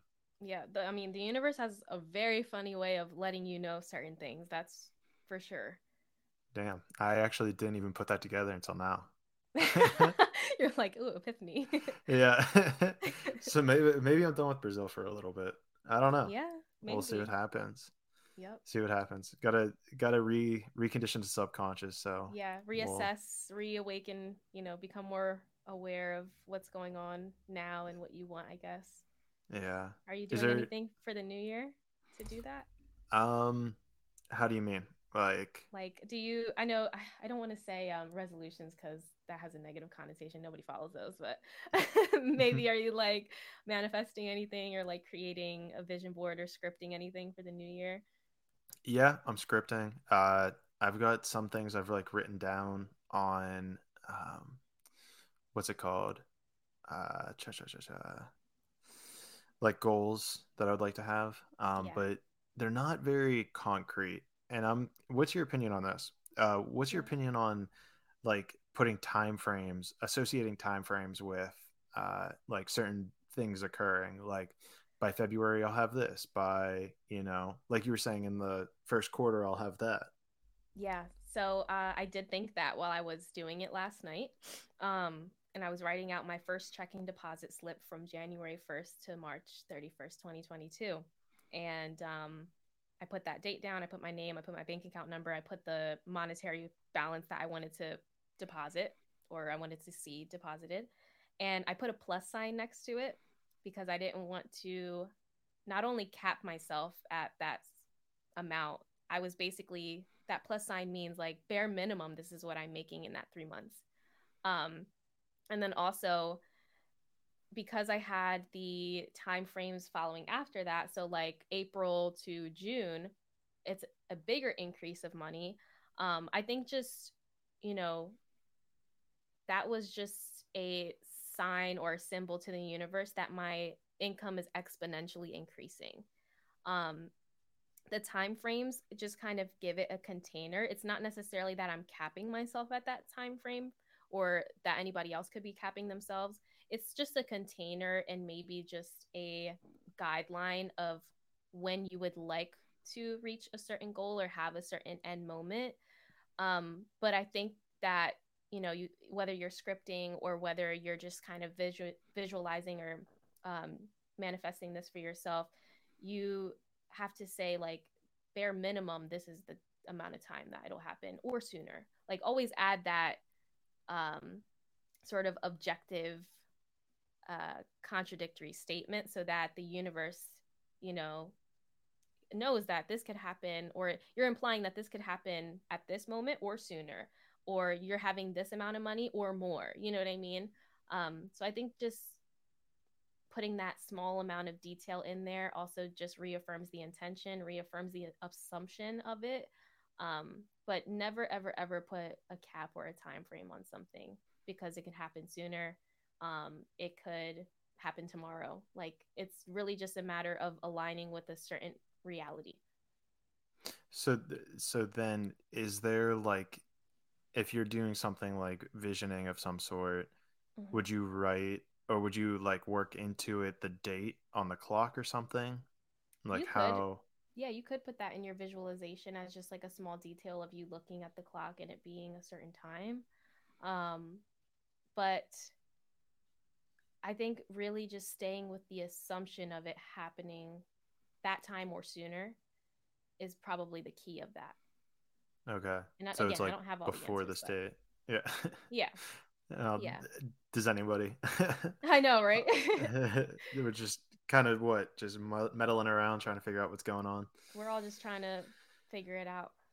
Yeah, that's cool. Yeah, the, the the date is something that I've been trying to figure out a little bit more. If I, because again, it's the whole, it's that balance between the feminine and masculine, where the masculine's like it's going to happen at this time versus the feminine being like well within this time frame or yeah, the feminine exactly. being like it could happen at any point but yeah. you know it but i think in our minds it's like oh is this even possible in this time frame like we start to um put limitations on it or like like you said earlier it takes seven years to create a solid business it could take somebody a year uh, so much can happen in a year and we just have to remember that and um, if even if it sounds realistic to you like just rewrite your story and rewrite that belief because whatever you believe is going to be true. If you believe it takes six months to build a solid business, you'll have a solid business in six months.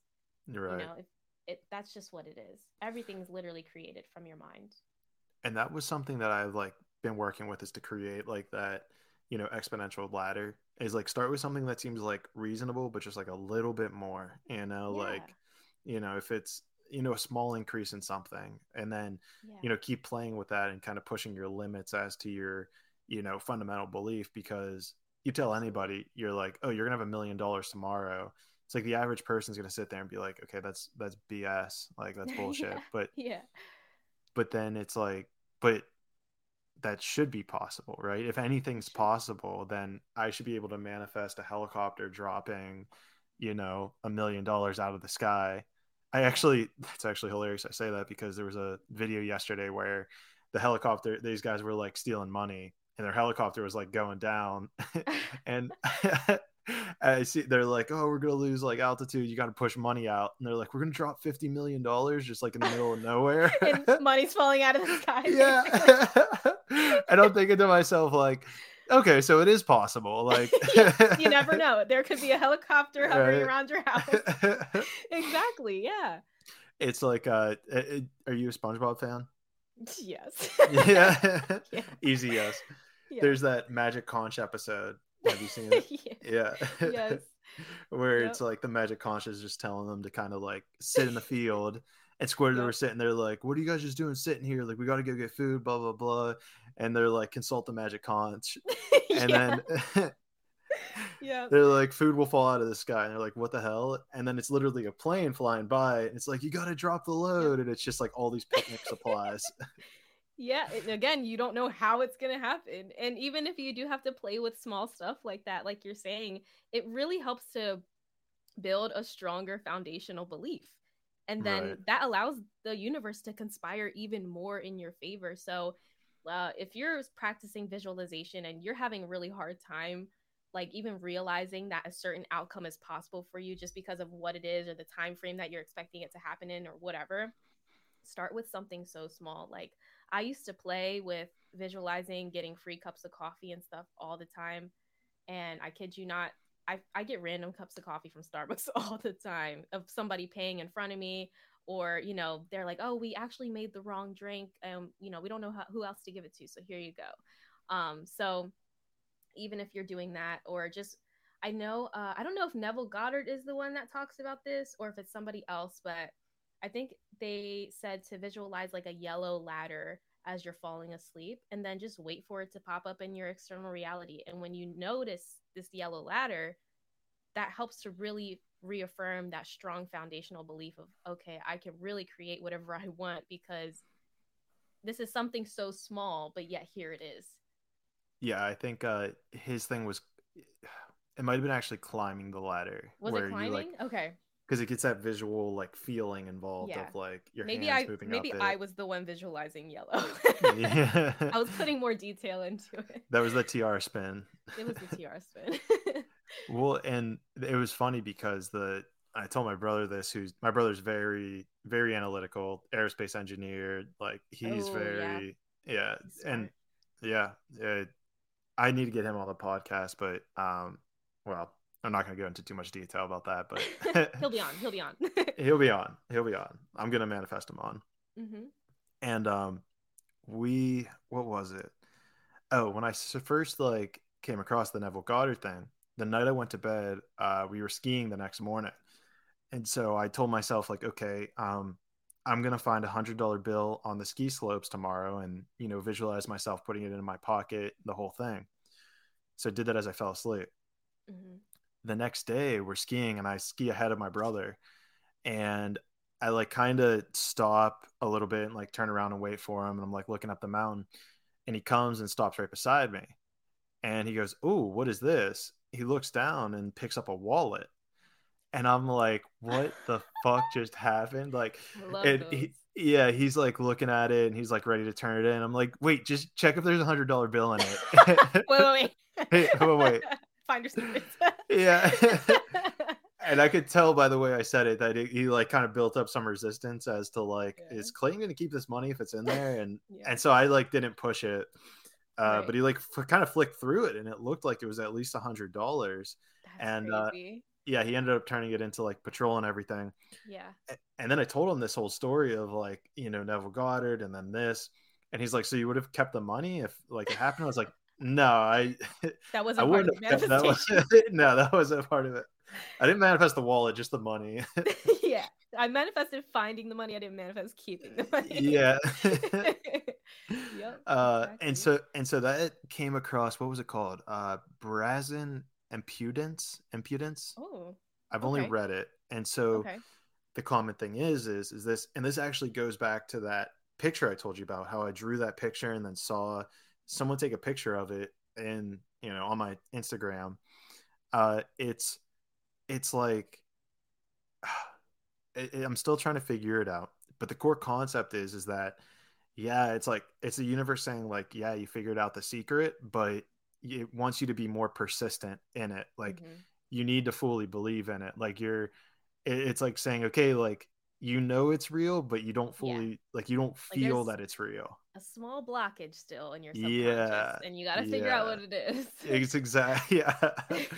that's exactly like what I, I think that's essentially what Brazen impudence impudence. I hope I'm pronouncing that right. i have only seen it written. It yeah. Okay. Well, because I posted the story on Reddit, and there's like a Neville Goddard Reddit, and yeah, the the that, first actually. It, it, I it's good to like get in there and figure it out, see the success stories, but yeah. it's one of those things where it becomes a hole that'll just suck you in if you yes. stay too long. Yeah. Yes. And so I posted my story and the guy was like, Oh, brazen impudence, like this is what happened, like research brazen impudence and like you're on the right path, just keep doing it. And I was like, mm-hmm. All right, cool. And so yeah. you know, that's where it's it led nice me reaffirm, down. Like reminder that you know you're learning it and you're doing it right but you know as a human being we still have these things that we have to work through. Um like i mean if we had the keys to make a, a million dollars in a year we would have done it already you know what i mean? But right. we have to unblock those things in our subconscious or rewrite those stories or limiting beliefs so that we can get there. Um and of course that does take sometimes some time but you know you can sometime sometime. Sometimes sometimes time um, so you know time being a limitation and all but like you can do that today you know you can have that epiphany or that realization or that sudden you know unblockage today and make that tomorrow. Right. Yeah and you know i truly i truly believe that like because you can kind of feel it at a certain level uh, that there is like especially with how com it, the more complex maybe you make this visualization or the scene you can feel that there's like there's those little doubts that creep in throughout your day and this is the crazy thing that i've noticed is throughout my day i'll notice these little like negative thought processes that are the opposite of what that that manifestation i'm trying to get at mm-hmm. and so it's taking that second to be like wait no no no no that's not what happened this is what happened mm-hmm. like and and it's just it's so fascinating to me how it's like you know just staying persistent with it be consistent just keep pushing forward and it'll like kind of happen or have faith that it'll happen. Yeah isn't it like um I, I don't know where i heard this from but they say like it takes three positive thoughts to eliminate one negative one or something like that? I've heard something like that too. seven. Oh god i hope you can't hear my stomach growling in the mic. But, um, my metabolism's so fast i literally just ate. Um but or maybe it's like seven positive thoughts for one negative one to like eliminate it but you know the consistency and the persistence it will really pay off in the long run and that's a good that's a good reminder i think that you know if you've built up this lifetime of you know i'm poor you know you need to build up a lifetime of i'm rich mm-hmm. you know mm-hmm. it's not going to just happen overnight that you're going to be able to just imprint this subconscious belief and yeah. if anyone's still a little weary on this first of all I admire you for sticking around to the end of this podcast. yeah. But as another like anecdote, I know that there's conversations about people who it goes both ways. They're un, they're not intelligent or you know, they're not they are unintelligent yet they have a ton of money or they are intelligent and have no money. And it goes back to that conditioning of the subconscious of you being able to imprint into your subconscious behavior it's like well if you're dumb and just have all the money in the world you know what i mean? It's like you can mm-hmm. be all these things without the need to be intelligent. Like you can have what you want without because you don't need to know the how. You just have to have that vision of it being reality and feeling that that vision is reality.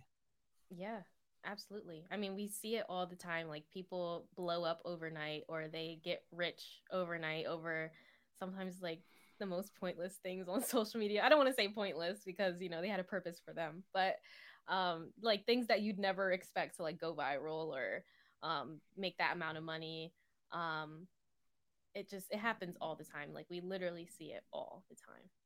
Yeah, and it's probably just that belief structure. At some point, it's like, you know, maybe that person believed hard enough that they were going to be go viral. Mm-hmm. Excuse me. At one point, and it's just like the universe finally was like, "Yep, here you go. Here you go. There it is." You know. And it's a, uh, yeah. I was gonna say they like the universe can only give you what you assume. Right. It, I mean, it's it's so powerful in that regards, and I feel like I've been seeing since since being exposed to this like whole subconscious creates your reality. I feel like it has put so much more stuff in perspective mm-hmm. of when people say stuff or things occur like you know whenever people say like oh like um i'm think who am i trying to think of? I think like it was marilyn monroe. And i think she was recorded saying like you know when she was younger people always told her like you're not going to make it as a hollywood actress. You're not going to do that. Or it was her she was in an interview and they were saying that and they're like well like what got you past this? And she was like well i just dreamed harder than they did. Like she was able to and it's all these like little things that kind of hint that it's just like you're whatever you're programming into yourself at night i think especially i and i think that's something we probably don't give not give ourselves enough credit for is like those like things that we go to sleep with is what we take to bed and imprint on ourselves for like the days and for the rest of our lives to come. Yeah, absolutely. It has an immediate effect, especially I think like um uh did you uh really catch when Neville was talking about how you feel when you go to sleep? A little bit, but remind me. So, um he talks about basically you really have to pay attention and be aware of the feelings, emotions, thoughts that you experience as you're falling asleep because they're going to have an immediate imprint on your subconscious mind because you're floating from beta to theta brainwave state. Um, and there was a time recently, I think maybe last week, um, I went to sleep and I was feeling pretty frustrated about something that I didn't really externalize because I'm like, you know what, I'm just going to go to sleep. I'll forget about it in the morning. Not a big issue. But as I fell asleep with that feeling of frustration and like slight anger, um, I experienced a psychic attack. Honestly, that night I've had experiences before. I don't know if I should get that much into it because I already know we're like an hour, forty minutes into the podcast, and we're like no, now we're talking it. about psychic attack. we we um, can go um, as long as we can. Go for it. so, you know, I have noticed that I experience these negative psychic attacks where I experience lower vibrational beings whenever I go to sleep in a lower vibrational state. And um you know, I had this it was kind of a dream, but I know I was in between worlds because I was in my bedroom. Um and I know I was in primarily my subconscious and that just goes to show like your feelings, your thoughts, your energy is having an immediate imprint on your subconscious and that immediately manifested for me because w- yeah. when you're solely in your subconscious there is no time there is no space like things are almost immediate because they're so metaphysical. Um so i actually woke up from that that night. I actually perceived one of my ancestors who was talking to me in spanish telling me to like use my crystals to basically protect myself. Um so it was this whole trippy experience but um that really just goes to show like you really need to pay attention to what you're doing what you're feeling, what you're thinking as you're floating in between these brainwaves and these worlds essentially because you're in this like entirely different like metaphysical world. Yeah, you're almost becoming in contact with the world that creates your external world, mm-hmm. whether you like it or not. Mm-hmm. And yeah. so, what? How do you in? So I guess I've kind of heard people talk about, let's say, psychic attacks before, I the only symptoms I've ever heard of are if you're feeling like drained, and so I've yeah. I, I've felt that before, but like you know, people have said, "Oh, you're probably getting psychically attacked," and part of me kind of resonated with it, but I never really knew exactly what they meant by it. Are um, you able to um, go in more detail about it? So it's definitely something I'm still trying to understand as I'm on this journey of trying to unblock my intuition and abilities that I've been told I am trying to remember from past lives. Um, and there, this is like becoming more reoccurrent. So that same night prior to going to sleep, I did feel like a pain in my like upper shoulder area when I was around certain individuals that I I don't want to say not prefer to be around, I don't know how to put this. Like they uh and individuals that just take a lot more energy to be around, let's just put that way. Um yeah. maybe energy energy vampire sort of vibe, I'll just put it in that context because I don't want to offend anybody. But, um, and I knew at that moment, like, I was kind of aware that this could not be the energy in my field that I'm feeling a physical sensation of pain over or about. Um, and I think it's coming from something outside of myself. Immediately after I left um, this event where these people were, I didn't feel it anymore. I was in my car driving home, and it that physical pain dissipated. So I could only assume that that was sort of a psychic attack. And you know, the umbrella term of psychic could really be like any intuitive or metaphysical ability. Um, so in that context, that was more clairsentient, where I was feeling um, a negative energy manifestation of someone else that was just imprinting on my energy field at the time. And I was feeling a physical manifestation of it. Um, but then, you know, as I was carrying with me that energy throughout the night and I was trying to get rid of that, you know, I felt frustrated with something else and a little angry. So that kind of had momentum behind it. Um, and then I fell asleep that night and I came into contact with a lower vibrational being that I interpret to be a psychic attack when I experience it in between states of sleep, only because it's happened to me a few times and it's not fun. Um, and you have to like with your free will, literally like sort of fight these lower enter- entities.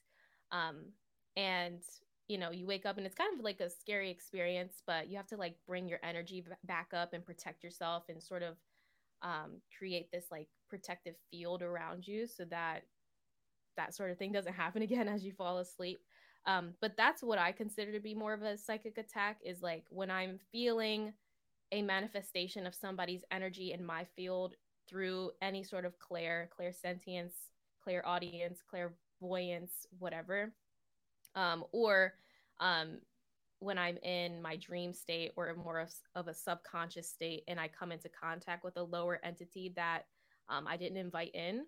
And, you know, they're trying to feed off of or imprint on my energy field.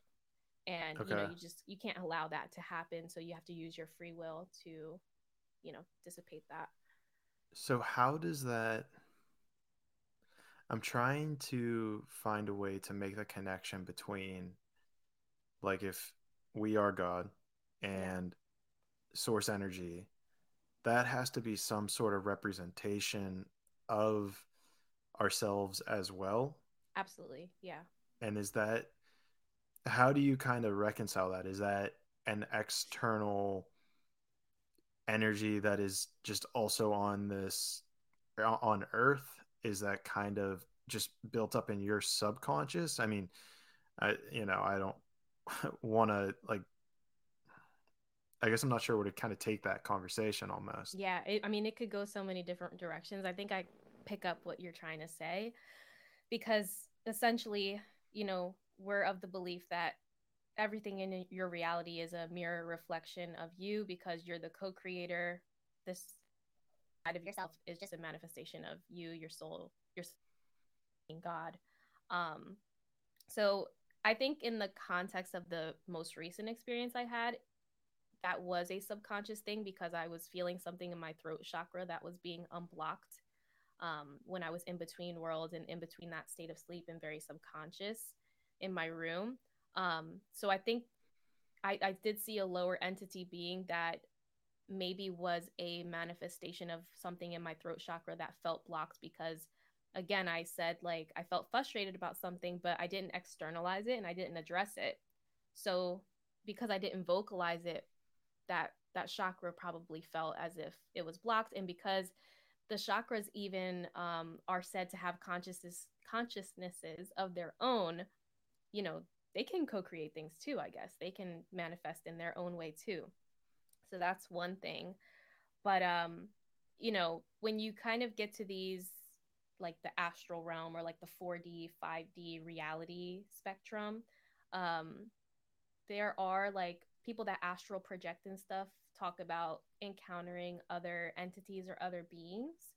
Um, and you know, you can look at it from the perspective of, you know, it's just a projection or manifestation of whatever you believe and whatever's going on in your consciousness personally or you can look at it from a more external point of view if that's just what's going on around you um, but recently, I will say I have been looking at it from a point of view of everything that happens is just a projection of my consciousness.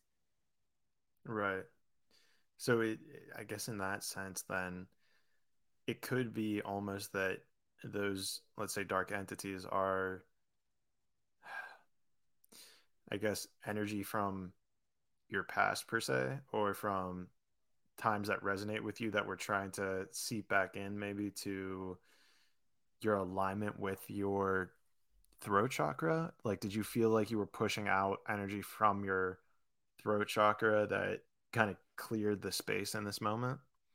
Mm, I think yes. Like there was something that was trying to clear out um, because so basically what happened in the context of the experience was I sat up in my bed and I was you know encountered with this like darker entity and I could tell they were kind of feeding off of me but this here I just felt like tight almost like a knot in your throat like when you get choked up about something. Mm-hmm. and i just kept trying to like scream stop stop stop at this entity. But i think what it was you know if i'm trying to make sense of it is just the consciousness of my throat chakra itself you know and there was like a duality or like a binary moment where like between my ego consciousness of my throat chakra and my soul consciousness or like that of more love saying like stop holding yourself back from saying these things. Stop you know not allowing yourself to set these boundaries or set protective energy over yourself with your words or you know whatever meaning i i were to give at that moment. Um but the way it feels in that moment is so strong and it's almost like you can't even put it into words. It's hard for me to explain sometimes but you know when you wake up from this you, it almost feels like you experienced a nightmare or you encountered some sort of like lower entity being. But then when you realize that it could possibly g- be just a aspect of you or a projection of you trying to tell yourself something it helps you understand it a little bit more and clear and transmute that energy out. So i think in that sort of situation you know, it was more of a clearing and a transmutation of energy for my throat chakra because even, you know, after that instance is when I also started setting better boundaries for myself.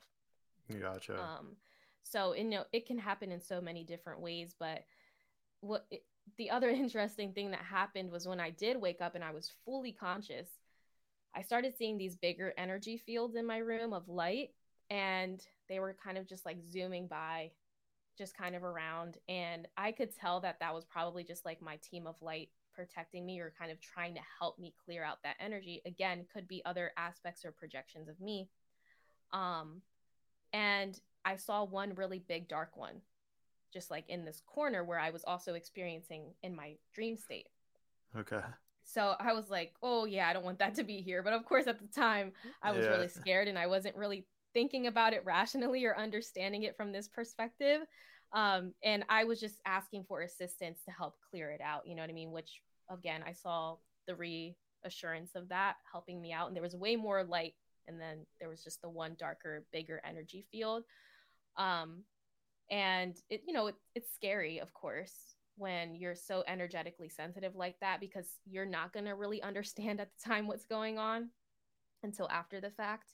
Um, but, you know, again, I had an encounter with one of my ancestors who was speaking to me in Spanish. And that's the only reason I knew it was an ancestor because of my lineage.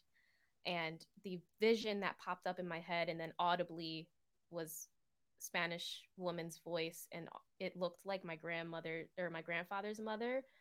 Or either I interpreted it as like a future version of my now aunt because she looks like her that was the vision that popped up in my mind. And you know telling me like utilize your crystals use your crystals put one underneath your pillow set up a grid in your room is like the message that sort of i received in like maybe a minute. Like it was it seems almost like an immediate transfer of information. Right. Um and you know for some people it feels like a conversation like this.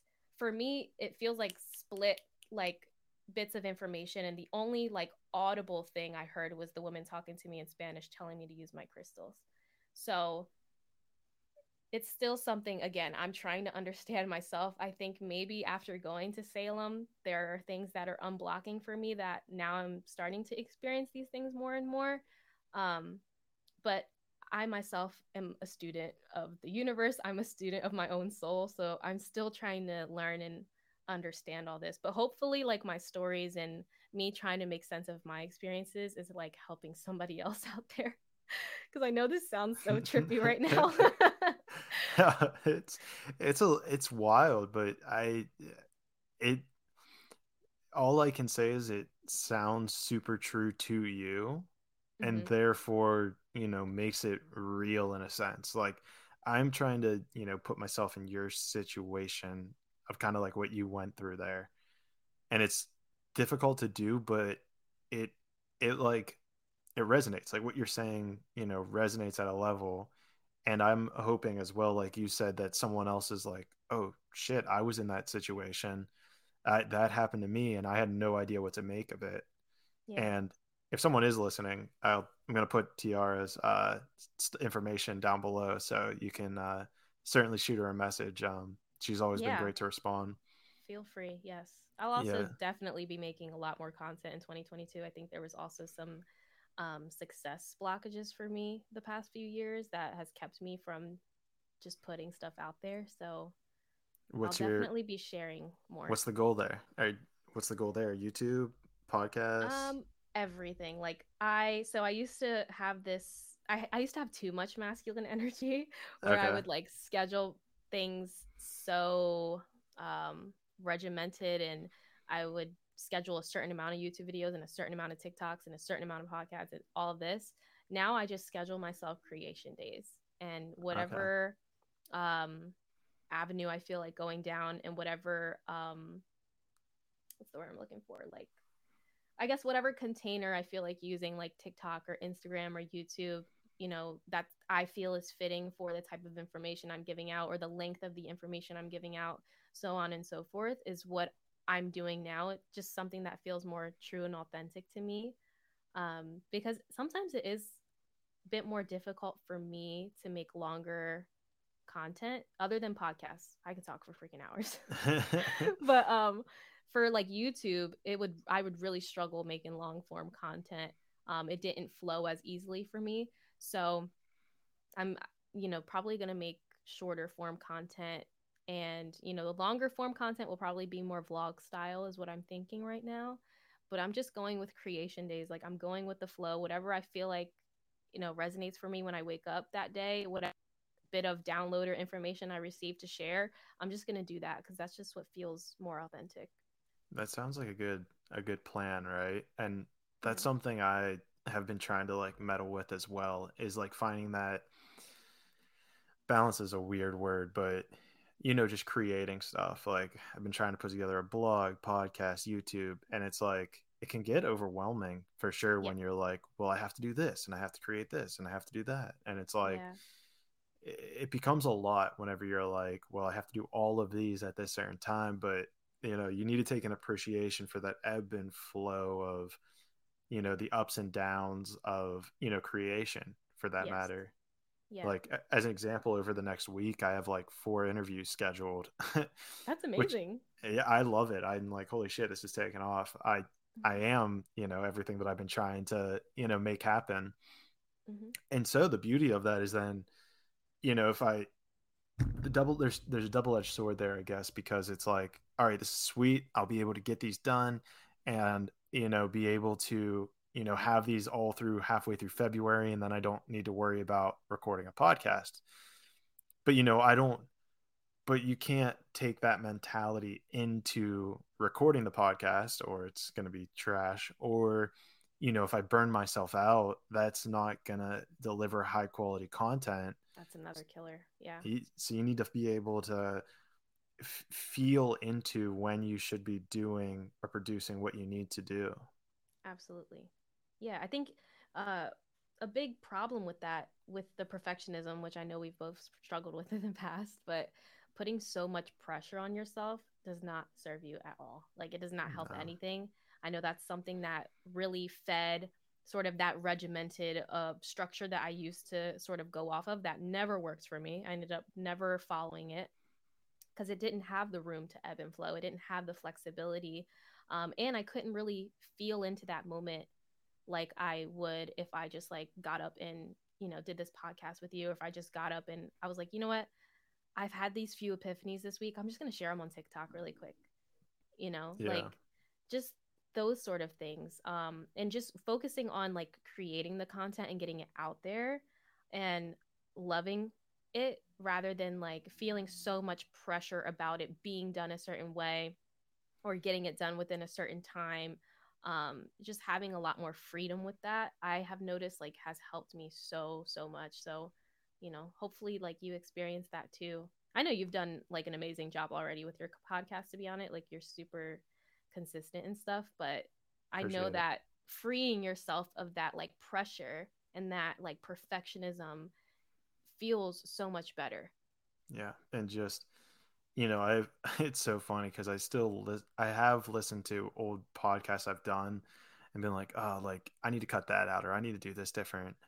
But it's just a part of that growing process where now, you know, if someone's listening to that old episode with us and now listening to this, the goal for me is to hope that they're like, oh wow, Clayton's like gotten a lot better at like hosting this and you know even the guests and this is a part of the reason i wanted to bring you back on is you know to see like how things have unwound and like how things are going now. And Yeah. you know obviously gonna have you back on uh, i'm sure at another point in the future but like that's kind of the whole process of this of you know seeing how that how that whole you know thing un- undoes itself almost. Like it's not Yes. perfect. It's never going to be perfect but just keep making it 1% better and see how that mm-hmm. kind of flows. Yeah that i mean that evolution that's what life is about too like evolving. And we just have to stay true in that like you're never going to get to the end point of which you've evolved because that's the whole point in the first place. So you just have to like enjoy the journey and you know appreciate the fact that like you may not have all the tools and the resources right now but if you feel that there's value in what you know now or value in what you're putting out then there is like you got to just trust that right and it's having like that trust within yourself to kind of just to feel it all right mm-hmm absolutely um i think that's a beautiful spot to leave this off on I think Did so you- too. I just do you have anything else you want to add no. I think that was an amazing conversation. I feel like our conversations are so quick, but then I look at the time and I'm like, oh, we've been talking for two hours. it's like oh that's why i'm hungry yeah, right. Yeah. Um, okay, well, with that being said, TR, I appreciate you being here. Uh, everyone that's still listening, thank you for listening. Uh, if you're listening on Apple or now even Spotify, uh, I know they do rating systems, so please leave a rating. If you're listening on YouTube, drop comments below. I'll reply to all of them. Give me some thumbs up, subscribe, uh, follow us on our platform, see what's going on. Hopefully, you guys are enjoying this. And with that being said, let's uh, keep growing together. Yes.